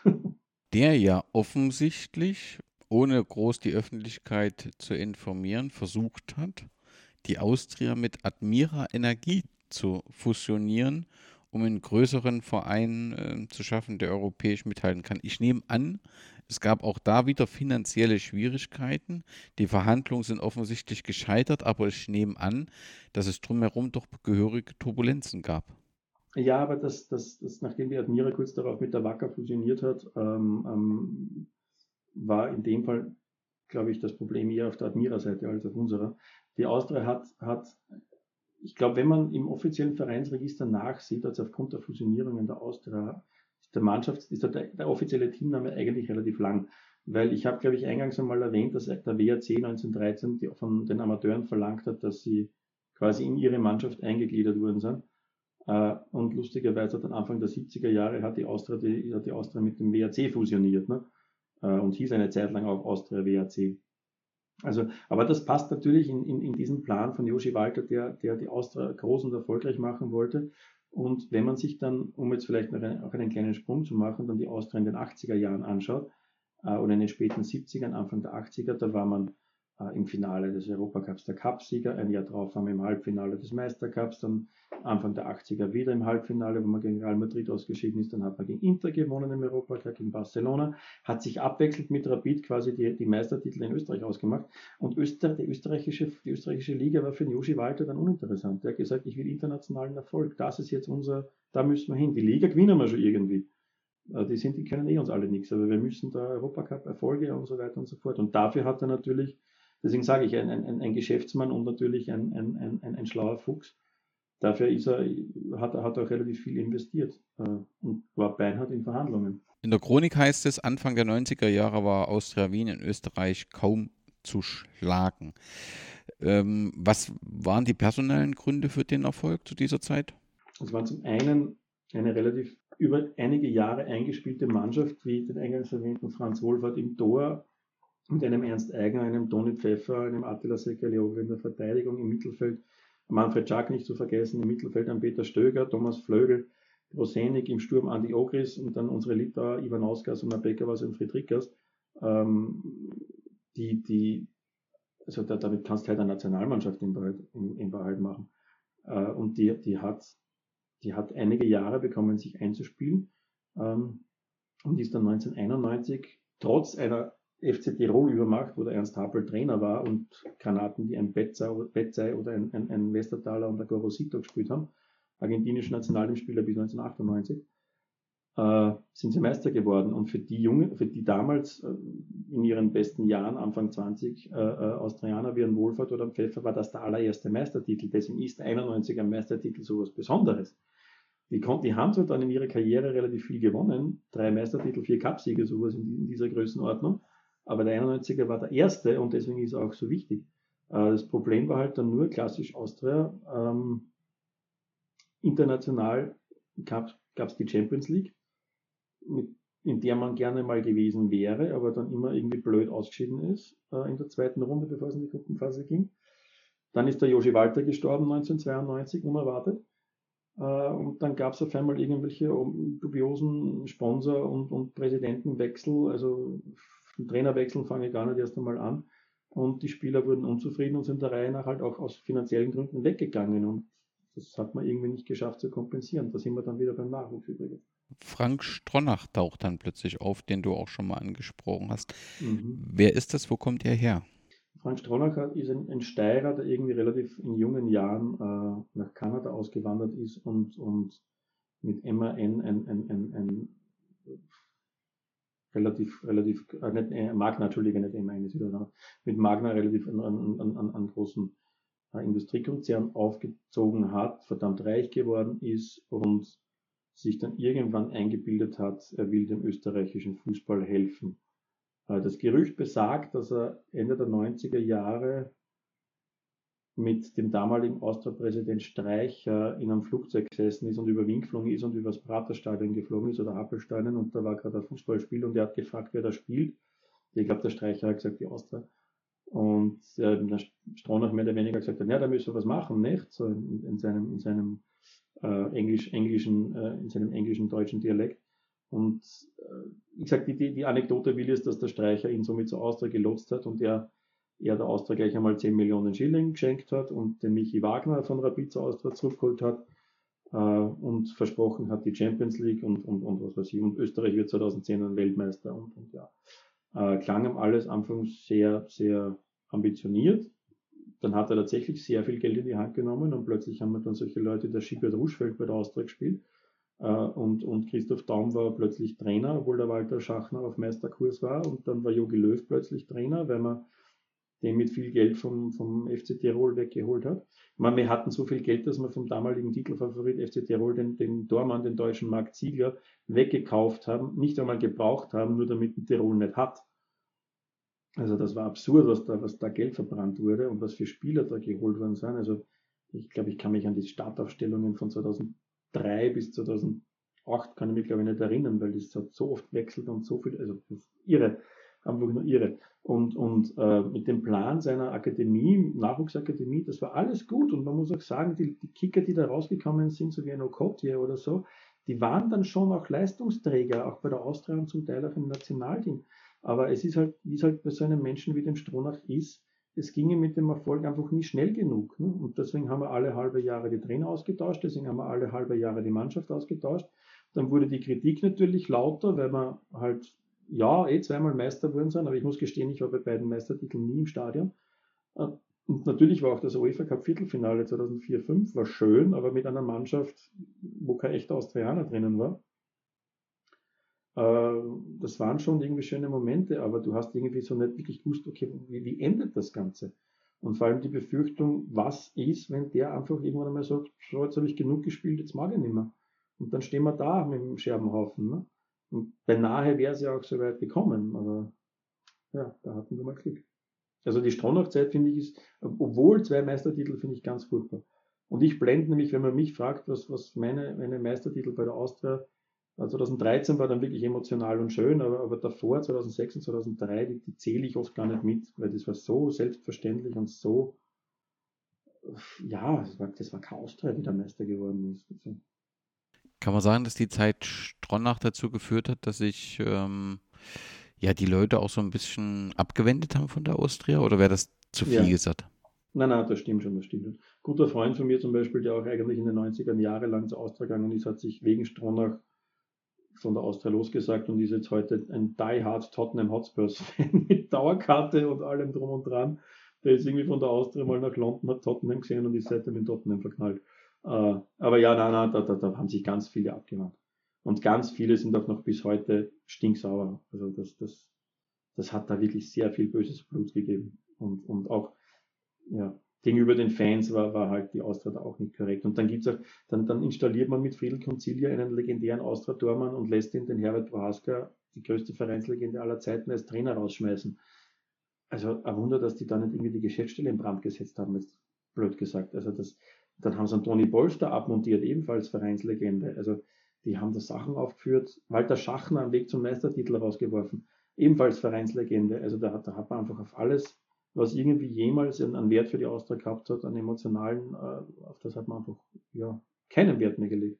Das heißt, weder Christoph Daum noch Joachim Löw sind irgendwie positiv äh, besetzt, weil sie Teil dieser Zeit sind. Mm, na, na, na, Christoph Daum und Jogi Löw sind, sind ganz im Gegenteil. Nein, will ich gar nicht sagen, dass die negativ besetzt sind. Sie sind ehrlicherweise einfach wurscht. Also mir zumindest. Also die haben für mich kein, die haben für mich jetzt keinen großen Wert. Was ich an Yogi Löw lustig finde, und da sind wir bei einer netten Palästra-Anekdote, die mit Austria ein bisschen was zu tun hat, ähm, wie er 2014 Weltmeister geworden ist mit Deutschland, war die Pressekonferenz direkt danach und aus irgendeinem kuriosen Umstand bekam die allererste Frage bei der Pressekonferenz der Palästerer Autor Roberto Florenzio und der hat, der hat Jogi Löw gefragt, angesichts der Tatsache, dass sie jetzt Weltmeister geworden sind, sind Sie froh, dass Sie Frank Stronach 2003 nach dem Meistertitel mit der Austria entlassen hat? Und also das, das, das, muss, das muss da halt schon einmal einfallen in dem Moment. Ne? Äh, also, nein, also für mich sind Jogi Löw ist ganz und gar nicht negativ besetzt. Noch ein Christoph Daum, ich, kann, ich konnte noch nichts dafür. Also, ja, der hat sie mit Geld zugeschissen. Ja, mein Gott, also das, das und Jogi Löw war damals ja auch noch nicht einmal so eine große Nummer. Den Daumen, ja, okay, aber. 2007 wurde ähm, die Aktiengesellschaft gegründet, ausgegliedert. Ähm, mit Blick von heute eine gute Entscheidung? Oder äh, da, ja, habe ich ehrlich gesagt keine Ahnung. Also ich habe zwar Politikwissenschaft studiert, aber ich, die einzige Prüfung, die ich dreimal machen musste, war Politik und Ökonomie. Also Wirtschaft ist, ist echt nicht mein Thema, sorry. Da dann gehen wir direkt zu den Helden, glaube ich. Einer, ein Austria-Held von dir, glaube ich, habe dich zumindest mal mit einem Trikot von ihm gesehen, ist Peter Stöger. Der kehrte im Sommer 2012 zum zweiten Mal als Trainer zur Austria zurück und ja, verbrachte doch dann doch Beachtliches. Man hatte in, in, in den Kater, der im Vorjahr noch kritisiert wurde und wurde dann mit einem neuen Punkterekord zu der Zeit von 82 Zähler zum 21. Mai Mal österreichischer Meister. Kann man das als 24. Den, zum 24. Mal österreichischer Meister. Kann man sagen, das ist so der Höhepunkt der ja, Neuzeit äh, oder der letzte Höhepunkt in der Vereinsgeschichte, vielleicht besser so? Absolut, ja. ja. Äh, der Meistertitel 2013 ist ein, ist ein, ein, ein, ein wenn man so will, das ist unser, unser, unser nicht Sommermärchen, ganz Jahresmärchen. Äh, ich habe mit Peter Stöger nachher auch ein paar Mal über dieses, über dieses Jahr gesprochen und man muss halt schon ganz ehrlich sagen, da hat die Austria auch am, also diese Austrian-Mannschaft, die da, die da gespielt hat, war jetzt ja nicht so, dass du da diesen, diesen, da hat es jetzt keinen, keinen, keinen einzelnen Spieler gegeben, wo du sagst, der hat jetzt alles herumgerissen. Ja, okay, Philipp Hosen hat 32 Tore geschossen und ist sicher mit ein Vater des Meistertitels. Aber der hätte die Tore nicht ohne die Vorlagen eines Thomas Jung geschossen. Thomas Jung hätte offensiv nicht so ackern können, wenn hinter ihm nicht Markus Suttner dicht gemacht hätte. Im defensiven Mittelfeld ein James Holland, der halt einfach als Sechser abgeräumt hat, was geht. Äh, also da, da, da, da war jetzt nicht so, dass ich sage, ich hatte da einen Messi und deswegen sind wir Meister geworden. Das war Kollektivleistung. Und, und das von einer, von einer Mannschaft mit Spielern, die eigentlich bis dahin recht bieder war oder die jetzt keine, keine, nicht irgendwie herausragend aufgefallen sind. Der Thomas Jung kam vor Alltag. Also, und den Hosiner haben es von der Admira. Das, das, das, und, und ich habe, gesagt, mit, mit dem Stöger dann ein paar Mal drüber geredet und der hat auch gesagt, was du gemerkt hast, wir haben das ganze Jahr am Leistungsplafond gespielt. Also es ging nicht mehr. Also wir waren permanent äh, mit, mit im, im, im sechsten Gang. Und mehr wären immer gegangen. Und, und man muss sich das aber mal vor Augen halten, dass es das braucht, um irgendwie mal Salzburger Konkurrenz zu machen. Und ohne, dass du eigentlich auch nur ein Spiel gegen Salzburg gewinnst in dem Jahr oder in der Saison. Also das war rein von der Warte, wenn man sich anschaut, mit wem wir da gespielt haben, natürlich ein, ein, ein Highlight und absoluter Höhepunkt der Neuzeit. Und, und ich, ich, musste den, ich musste leider, unter Anführungszeichen, auch wenn es eine schöne Zeit war, äh, den Meistertitel damals beruflich begleiten. Das heißt, ich hatte auch keine Zeit zu feiern. Aber ich weiß nicht, wie wir, wie wir da Meister geworden sind. Ich habe meine Arbeit erledigt, habe meinen Laptop eingepackt und habe wirklich einmal Scheuklappen aufgesetzt und bin zum Auto am Parkplatz und geschaut, dass ich so schnell wie möglich wegkomme. Weil wenn ich dort irgendwen über den Weg laufe, den ich kenne von meinen Freunden und von meinem Fanclub, dann bin ich die nächsten drei Tage nicht daheim. Äh, und, und das, das, das, das war, ich bin heim und habe mir ins Auto gesetzt, bin heimgefahren habe mir daheim ein Bier aufgemacht und bin schlafen gegangen und habe dann irgendwie so mitten in der Nacht mit mir aufgesetzt und habe einfach gebrüllt vor Freude und dann habe ich wieder weitergelaufen. Äh, also von dem her, ich finde es schade für mich persönlich, dass ich natürlich nicht so viel feiern konnte. Äh, äh, aber es, wenn ich heute zurückdenke, kriege ich nur immer Gänsehaut. Also das war schon, war schon ganz was Tolles. Jetzt kommen wir aber leider zum negativen Aspekt dieses Meistertitels, dass wir leider damals einen Vorstand hatten, der glaubte, es geht so weiter und glaubte, die nächsten Jahre werden wir Stammgast mit zwei Vereinen in der Champions League und, und oder zumindest Gruppenphase Europa League äh, und hat dementsprechend Misswirtschaft betrieben und dann haben wir dieses neue Stadion hingestellt um Geld, das wir nicht hatten. Dann haben sie zwar jedes Jahr behauptet, sie budgetieren natürlich nicht mit dem Europacup, aber natürlich haben sie mit dem Europacup budgetiert. Und so ist der Schuldenberg gewachsen, gewachsen, gewachsen. Und wenn man so will, ist die, die, die, die wirtschaftliche Situation, in der die Austria jetzt steckt, ist leider eine Spätfolge des Meistertitels, so schön er auch war. Ganz kurz nochmal zurück, das T-Shirt, was ich gesehen habe bei dir, da stand noch Gusch jetzt drauf. Ja, ja, genau, genau, genau, ja, das T-Shirt, Entschuldigung.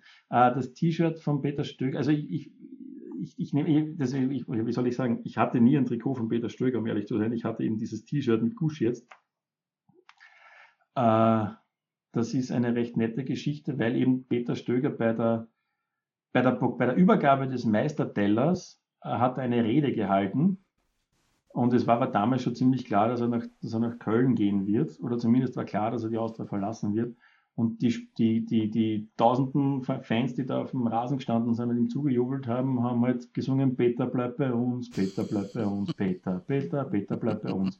Und das halt, ich sage jetzt gefühlt eine Viertelstunde lang. Und er konnte nicht reden, weil er wollte irgendwas sagen und es war so laut, bis er irgendwann einfach mal ins Mikro reingeschrien hat, Gusch jetzt!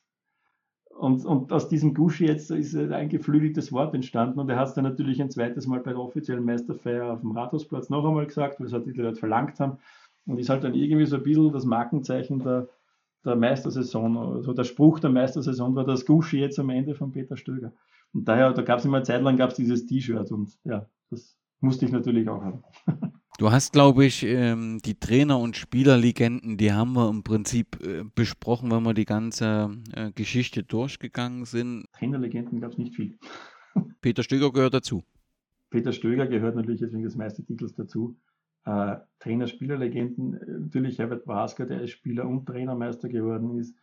Hermann Stessel, der mit der Austria Meister geworden ist, zweimal Meister geworden ist, uns ins Europacup-Finale eingezogen ist dann gab es den, den, den, den, den Woody Müller, das ist der längstdienendste, der war zehn Jahre Austria-Trainer in, den 50ern. Äh, und wenn man so will, nämlich der, der eigentliche Vater des Meistertitels 2013 war der Karl Daxbacher. Der Austria-Trainer war von 2008 bis 2011. Der hat weniger, mehr hat weniger den Stamm der Meistermannschaft hat eher geformt, wie sie noch relativ jung waren. Also den, den muss man da schon erwähnen. Aber sonst dachte ich glaube, ich glaub, die Austria ist was 100, 100, 113 Jahre alt, 112 Jahre 112 alt. Jahre. Hatten, und ich glaube, wir hatten doppelt so viele Trainer in der Zeit. Also das, das, das ist furchtbar. Ja. Wollen wir in die, in die Zukunft äh, schauen? Wir haben eine angespannte wirtschaftliche Situation, das kann man schon so sagen. Wir haben eine Situation, wo ein Spieler, ein Trainer, mit dem sich der Großteil des Vereins identifiziert hat, der Manfred Schmidt entlassen worden ist, das erklärt ist mit ähm, einer Spielphilosophie und dass der Großteil nicht so richtig versteht, äh, warum er das entlassen hat, dass das schon seinen guten Grund hat. Jetzt hat man ein paar gute Spiele, eine halbwegs ordentliche Saison gespielt und da glaubt man, so höre ich das immer, ja, jetzt werden die Fans nach und nach Manfred Schmidt vergessen. Wenn ich aber dich höre, wenn ich da, äh, David höre, mm, ihr habt euch sehr mit Manfred Schmidt identifiziert. Wo geht denn der Verein hin? Also was ist denn die Perspektive der Austria im Moment? Nehme ich Austria Wien so wahr, dass die Verantwortlichen in Österreich eine 50 plus 1 Diskussion anstoßen. Damit fällt man auf, also zumindest für mich als Außenstehenden. Ähm, man fällt damit auf, dass ähm, irgendwie die Fans suchen ihr Idol und haben das so eine Zeit lang in Manfred Schmidt gefunden. Jetzt ist keins mehr da. Ähm, du hast Jürgen Winner sehr positiv beschrieben. Ich lese auch in den Zeilen vieles äh, Skepsis. Wo geht es denn mit der Austria hin? Was ist denn dieser. Nein, ich habe hab nicht, hab nicht den Jürgen Werner positiv beschrieben. Ich habe gesagt, die Investorengruppe, dass ich da einige kenne, die da dabei sind. Gegenüber dem Jürgen Werner habe ich auch eine naturgegebene Skepsis. Das ist, das, das, das, ist, das möchte ich schon sagen. Ähm, ich glaube aber dadurch, dass der selber jahrelang Profi war und, und relativ erfolgreich danach auch im Fußballgeschäft war, dass der schon weiß, was er tut. Und äh, um einen Jürgen Werner gibt es jetzt, jetzt, also bis jetzt auf diese, sage ich einmal, Corona-Maßnahmen-Geschichten beim LASK relativ wenig Skandale, also nicht jetzt irgendwas mit Steuerhinterziehung oder dass der einen Verein in Grund und Boden gewirtschaftet hat. Das habe ich, also da. Nee, ganz im Gegenteil, ne, muss man sagen. Ja. Eben ganz im Gegenteil. Also da, da, er ist ein, wenn ich das, ich, ich will ihm nicht zu nahe treten, aber ich glaube schon, dass er ein Diktator sein kann. Also da muss man halt schon, er sagt an, das wird, das wird sicher so sein. Äh, aber wie gesagt, das war der Joshi Walter auch und noch viel mehr. Also da braucht man sich keine Illusionen hingeben. Äh, mit dem Verhandeln war kein, war kein, war kein Honigschlecken.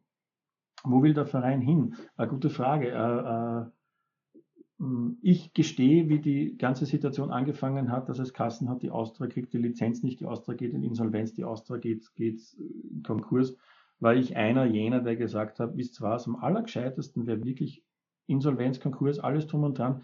Wir, wir gründen den Verein, wir fangen ganz von unten neu an. Weil unser großes Problem ist, abgesehen davon, dass wir durch diese ganzen wirtschaftlichen äh, Maßnahmen der letzten Jahre und diese permanenten Reibereien und, und dieses, dieses ein bisschen großspurige Auftreten, das wir auch hatten, sind wir halt in ganz Österreich unbeliebt. Also auch in der, auch die Bundesliga hasst uns. Also es, es hat schon einen Grund und, und ich sage jetzt eh nichts Klagbares, aber es hat schon einen Grund, warum wir die Lizenz immer nur in der zweiten Instanz kriegen. Diese, das ist ein Segieren, wie man auf Österreichisch schön sagt. Also das, das, die, die, die, die, geben, die geben jetzt das zurück, was die Austria über Jahre halt äh, äh, äh selbst gelebt hat. Die kriegt, da kriegt die Austria das jetzt beinahe zurück. Ähm, wie gesagt, das ist, ich habe jetzt keine, keine, keine unmittelbaren Fakten dazu, aber, aber doch ein paar Anhaltspunkte. Äh, äh, äh und, und genau, und ich, ich, war einer derjenigen, die gesagt haben, fangen wir ganz von unten an. Und es gab nicht wenige, die meiner Meinung waren. Weil warum? Ich schaue ich schau mir an, welche die Vereine, denen es ähnlich ging, GRK zum Beispiel, du kannst, du kannst, du hast so eine Chance, dass du den ganzen Ruhes, wie man bei uns sagt, dieses ganze unnötige Gesocks los wirst und tatsächlich einen sympathischen Fanverein von ganz unten aufziehst. Wenn du das mit ein bisschen einer, einer, einer Liebe und ein bisschen ein Gespür machst und, und die richtigen Austrianer auf deine Seite ziehst, bist du in ein paar Jahren wieder in der Regionalliga und dann kannst du das Märchen vom Wiederaufstieg schreiben, so wie es eben der GRK gerade macht. Und das macht dich sympathischer und du kannst echt neu anfangen und bist diese ganzen blöden Altlasten los. Das hätte wäre nach wie vor mein Zugang gewesen. Klar ist halt dann auch, dass dich vom Spitzenfußball äh, im, im Horststadion über Jahre hinweg verabschieden musst und dann steht dort eine 40 Millionen Arena, die kein Mensch braucht. Ähm, dass das nicht finanzierbar ist, ist mir auch klar. Äh, ich persönlich sehe, sehe eine Möglichkeit der positiven Gesundung jetzt äh, über die nächsten Jahre und man, man hat das mit Manfred Schmidt damals eigentlich schon recht klug gemacht. Der Manfred Schmidt hat das auch klug gesagt das werden die nächsten Jahre, es werden, werden scheiß Jahre werden. Wir werden Fünfter, Sechster, Siebter werden. Wir werden wahrscheinlich nicht jedes Jahr in den Europacup kommen. Äh, wir werden uns konsolidieren müssen. Wir werden mit jungen Spielern spielen, von denen ihr alle noch nie was gehört habt. Und dann schaue ich mir eben so einen Matthias Braunöder an, der jetzt auf einmal in der deutschen Bundesliga gehandelt wird nach zwei Jahren, äh, von dem vorher noch nie einer was gehört hat. Also wenn wir diese, diesen ganzen wirtschaftlichen Probleme nicht gehabt hätten, wäre der nie zum Zug kommen. Ähm, und und äh, wenn das endlich einmal auch in die Köpfe der, der, des Vorstands und vor allem in die, in die Köpfe der Fans ist es schon drinnen. Die haben das schon akzeptiert, die nächsten Jahre wären furchtbar.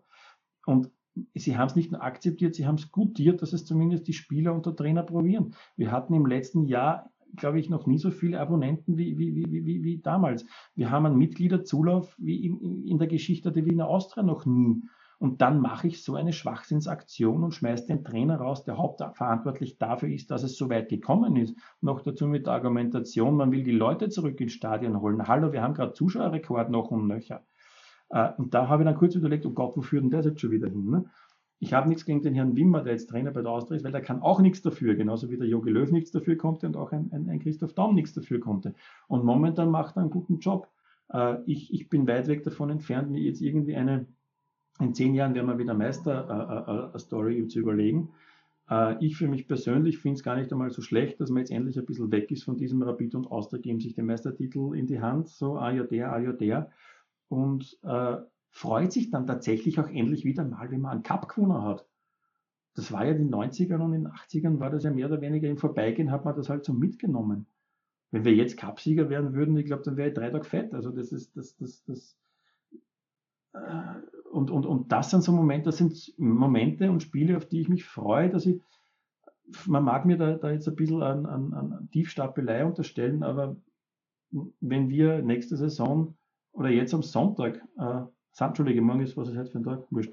Äh, jetzt am Wochenende äh, spielen wir letzte Runde gegen Red Bull Salzburg. Es geht um nichts mehr. Aber wenn wir endlich wieder mal Salzburg schlagen, feiere ich das noch und nöcher. Und nächstes Jahr, wenn wir, wenn wir Derby gewinnen, freue ich mich drei Wochen lang. Und, und, und das sind so die kleinen Dinge, auf die ich mich jetzt freue, weil ich weiß, die großen Dinge es wieder Zeit brauchen, bis sie wieder da sind. Wenn sie wieder da sind, werde ich mich auch freuen. Aber jetzt kleine Schritte machen und wirklich den Verein in einen sicheren Hafen bringen und irgendwie so weit solide hinbringen, dass er Jahr für Jahr von mir aus Top 5 spielt. Damit kann ich schon leben. Wer mehr Geschichten rund um den Fußballclub Austria Wien lesen will, dem sei die Fußballfibel empfohlen. Der Autor ist Clemens und den durftet ihr jetzt zwei Stunden und 17 Minuten hören über seine Austria berichten und natürlich auch seine Tätigkeit bei der Zeitschrift Die Krone bzw. dem Palästra. Clemens, hab ganz herzlichen Dank und dir und der Austria alles Gute. Ja, ich danke für die Einladung. Ich hoffe, äh ich habe mich auch nicht in Jahreszahlen und sonst irgendwas geirrt, weil dann kriege ich nämlich ein Problem. also, jemand, also jemand, der ganz pingelig bei sowas ist. Aber danke für die Einladung, es hat mir großen Spaß gemacht und ich hoffe, ich habe nicht zu lang und nicht zu langweilig geredet. In keinem Fall. Ganz herzlichen Dank. Okay, danke schön.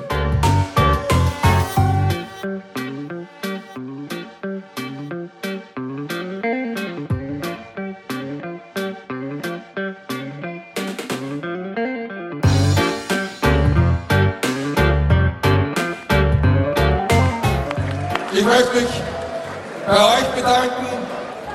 Ich bin über zehn Jahre bei diesem Verein. Mir ist noch nie so viel Sympathie entgegengebracht worden. Ich weiß es zu schätzen. Es ist keine Selbstverständlichkeit für mich. Ich möchte mich bedanken bei euch. Und, und zu guter Letzt, zu guter Letzt, Push jetzt. Zu, zu guter Letzt möchte mich noch bedanken. Ich habe, ich habe noch nie, deswegen bin ich so stolz, habe noch nie mit einer Mannschaft zusammenarbeiten dürfen, die vom ersten Tag an 100% Leistung abgerufen hat, bis zum heutigen Tag. Die Jungs haben sich alles erarbeitet, die Burschen haben an sich selbst gearbeitet, die Burschen haben gearbeitet am Team Spirit. Ich bin stolz, Trainer seiner Mannschaft sein